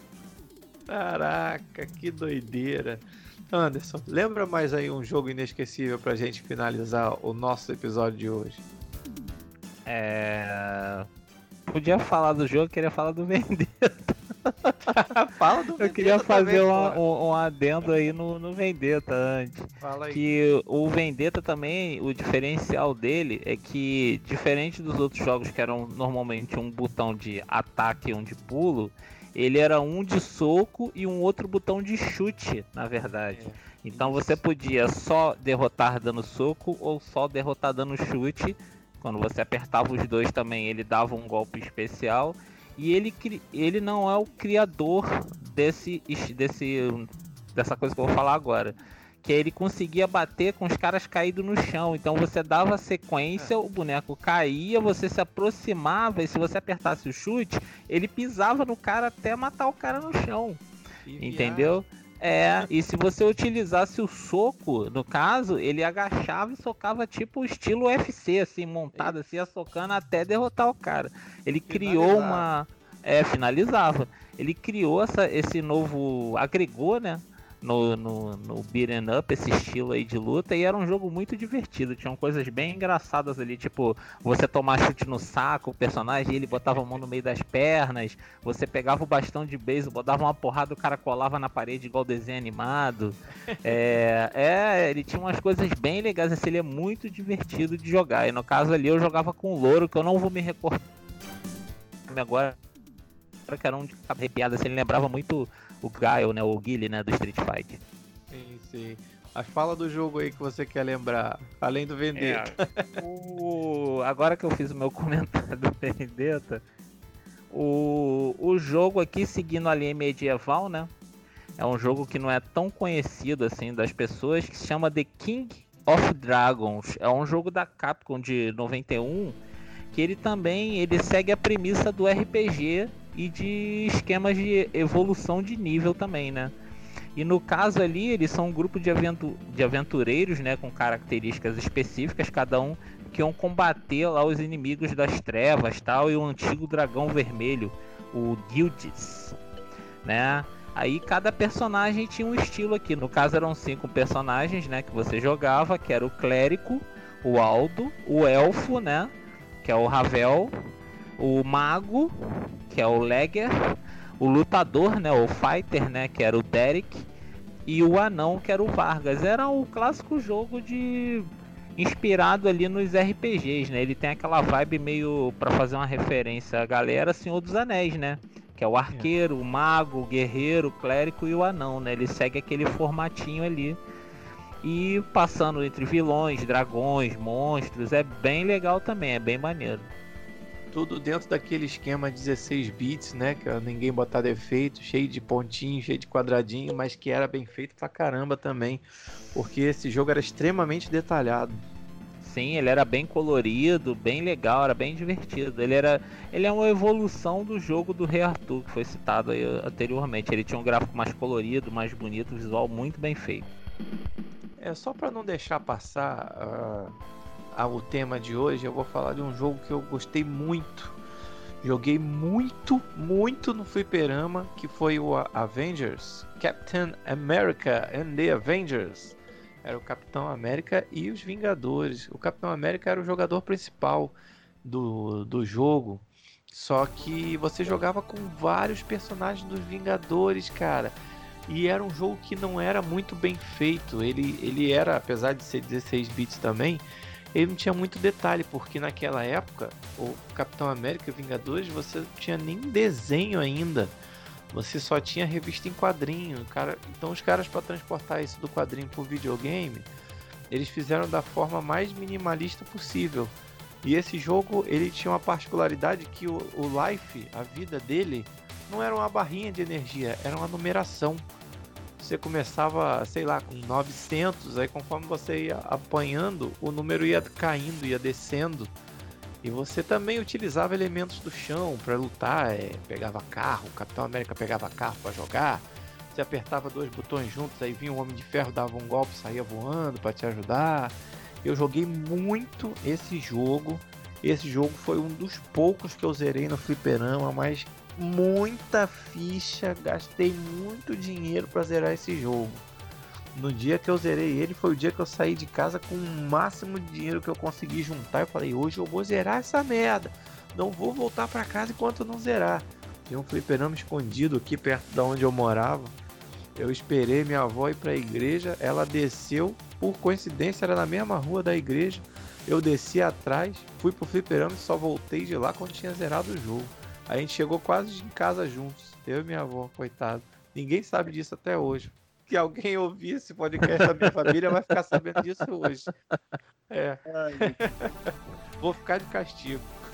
E essa, essa, esse jogo era bem legal. O gráfico dele, no caso, ele seguia o esquema de quadrinho, né? Ele era bem inspirado no visual do, do quadrinho, né? O visual do jogo. E ele também era dessas máquinas que, que jogavam com quatro, né, ao mesmo tempo, né? É, podia jogar quatro pessoas, eu lembro, mas eu nunca joguei com quatro pessoas. Os fliperamas que eu tinha também o... não era muito muito paramentado, então só tinha dois para jogar. É. E no caso ali você jogava com, com Visão, né? O Capitão América, como você citou, o Homem de Ferro e o Gavião Arqueiro, né?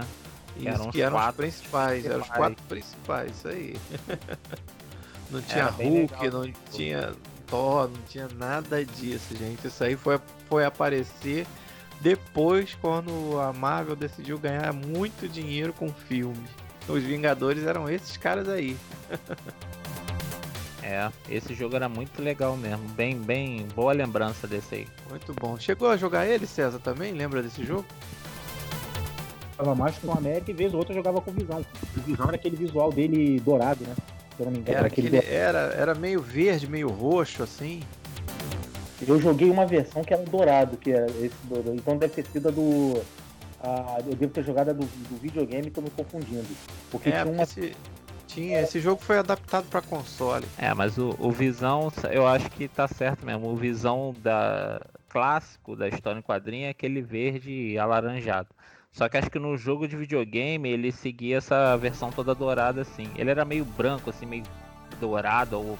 Não sei se era dourado, se era. Era uma cor bem clara, assim, mas não era o branco especificamente. Mas ele não, não seguia a cor clássica, não.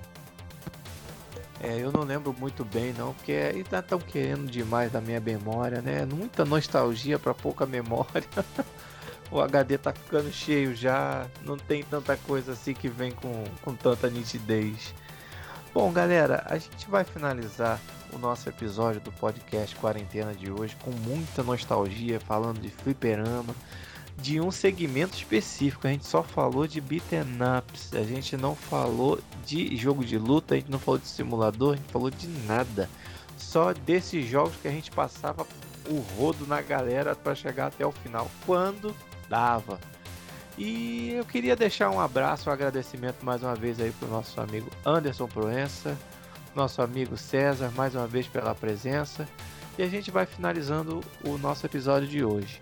Muito obrigado pela audiência, você que ficou com a gente. Continue ligado, siga a gente no seu player streaming para acompanhar e ficar sabendo das novidades e dos lançamentos dos, dos próximos episódios. Muito obrigado, galera, e não se esqueça, ouça e compartilhe se gostar. Quarentene-se.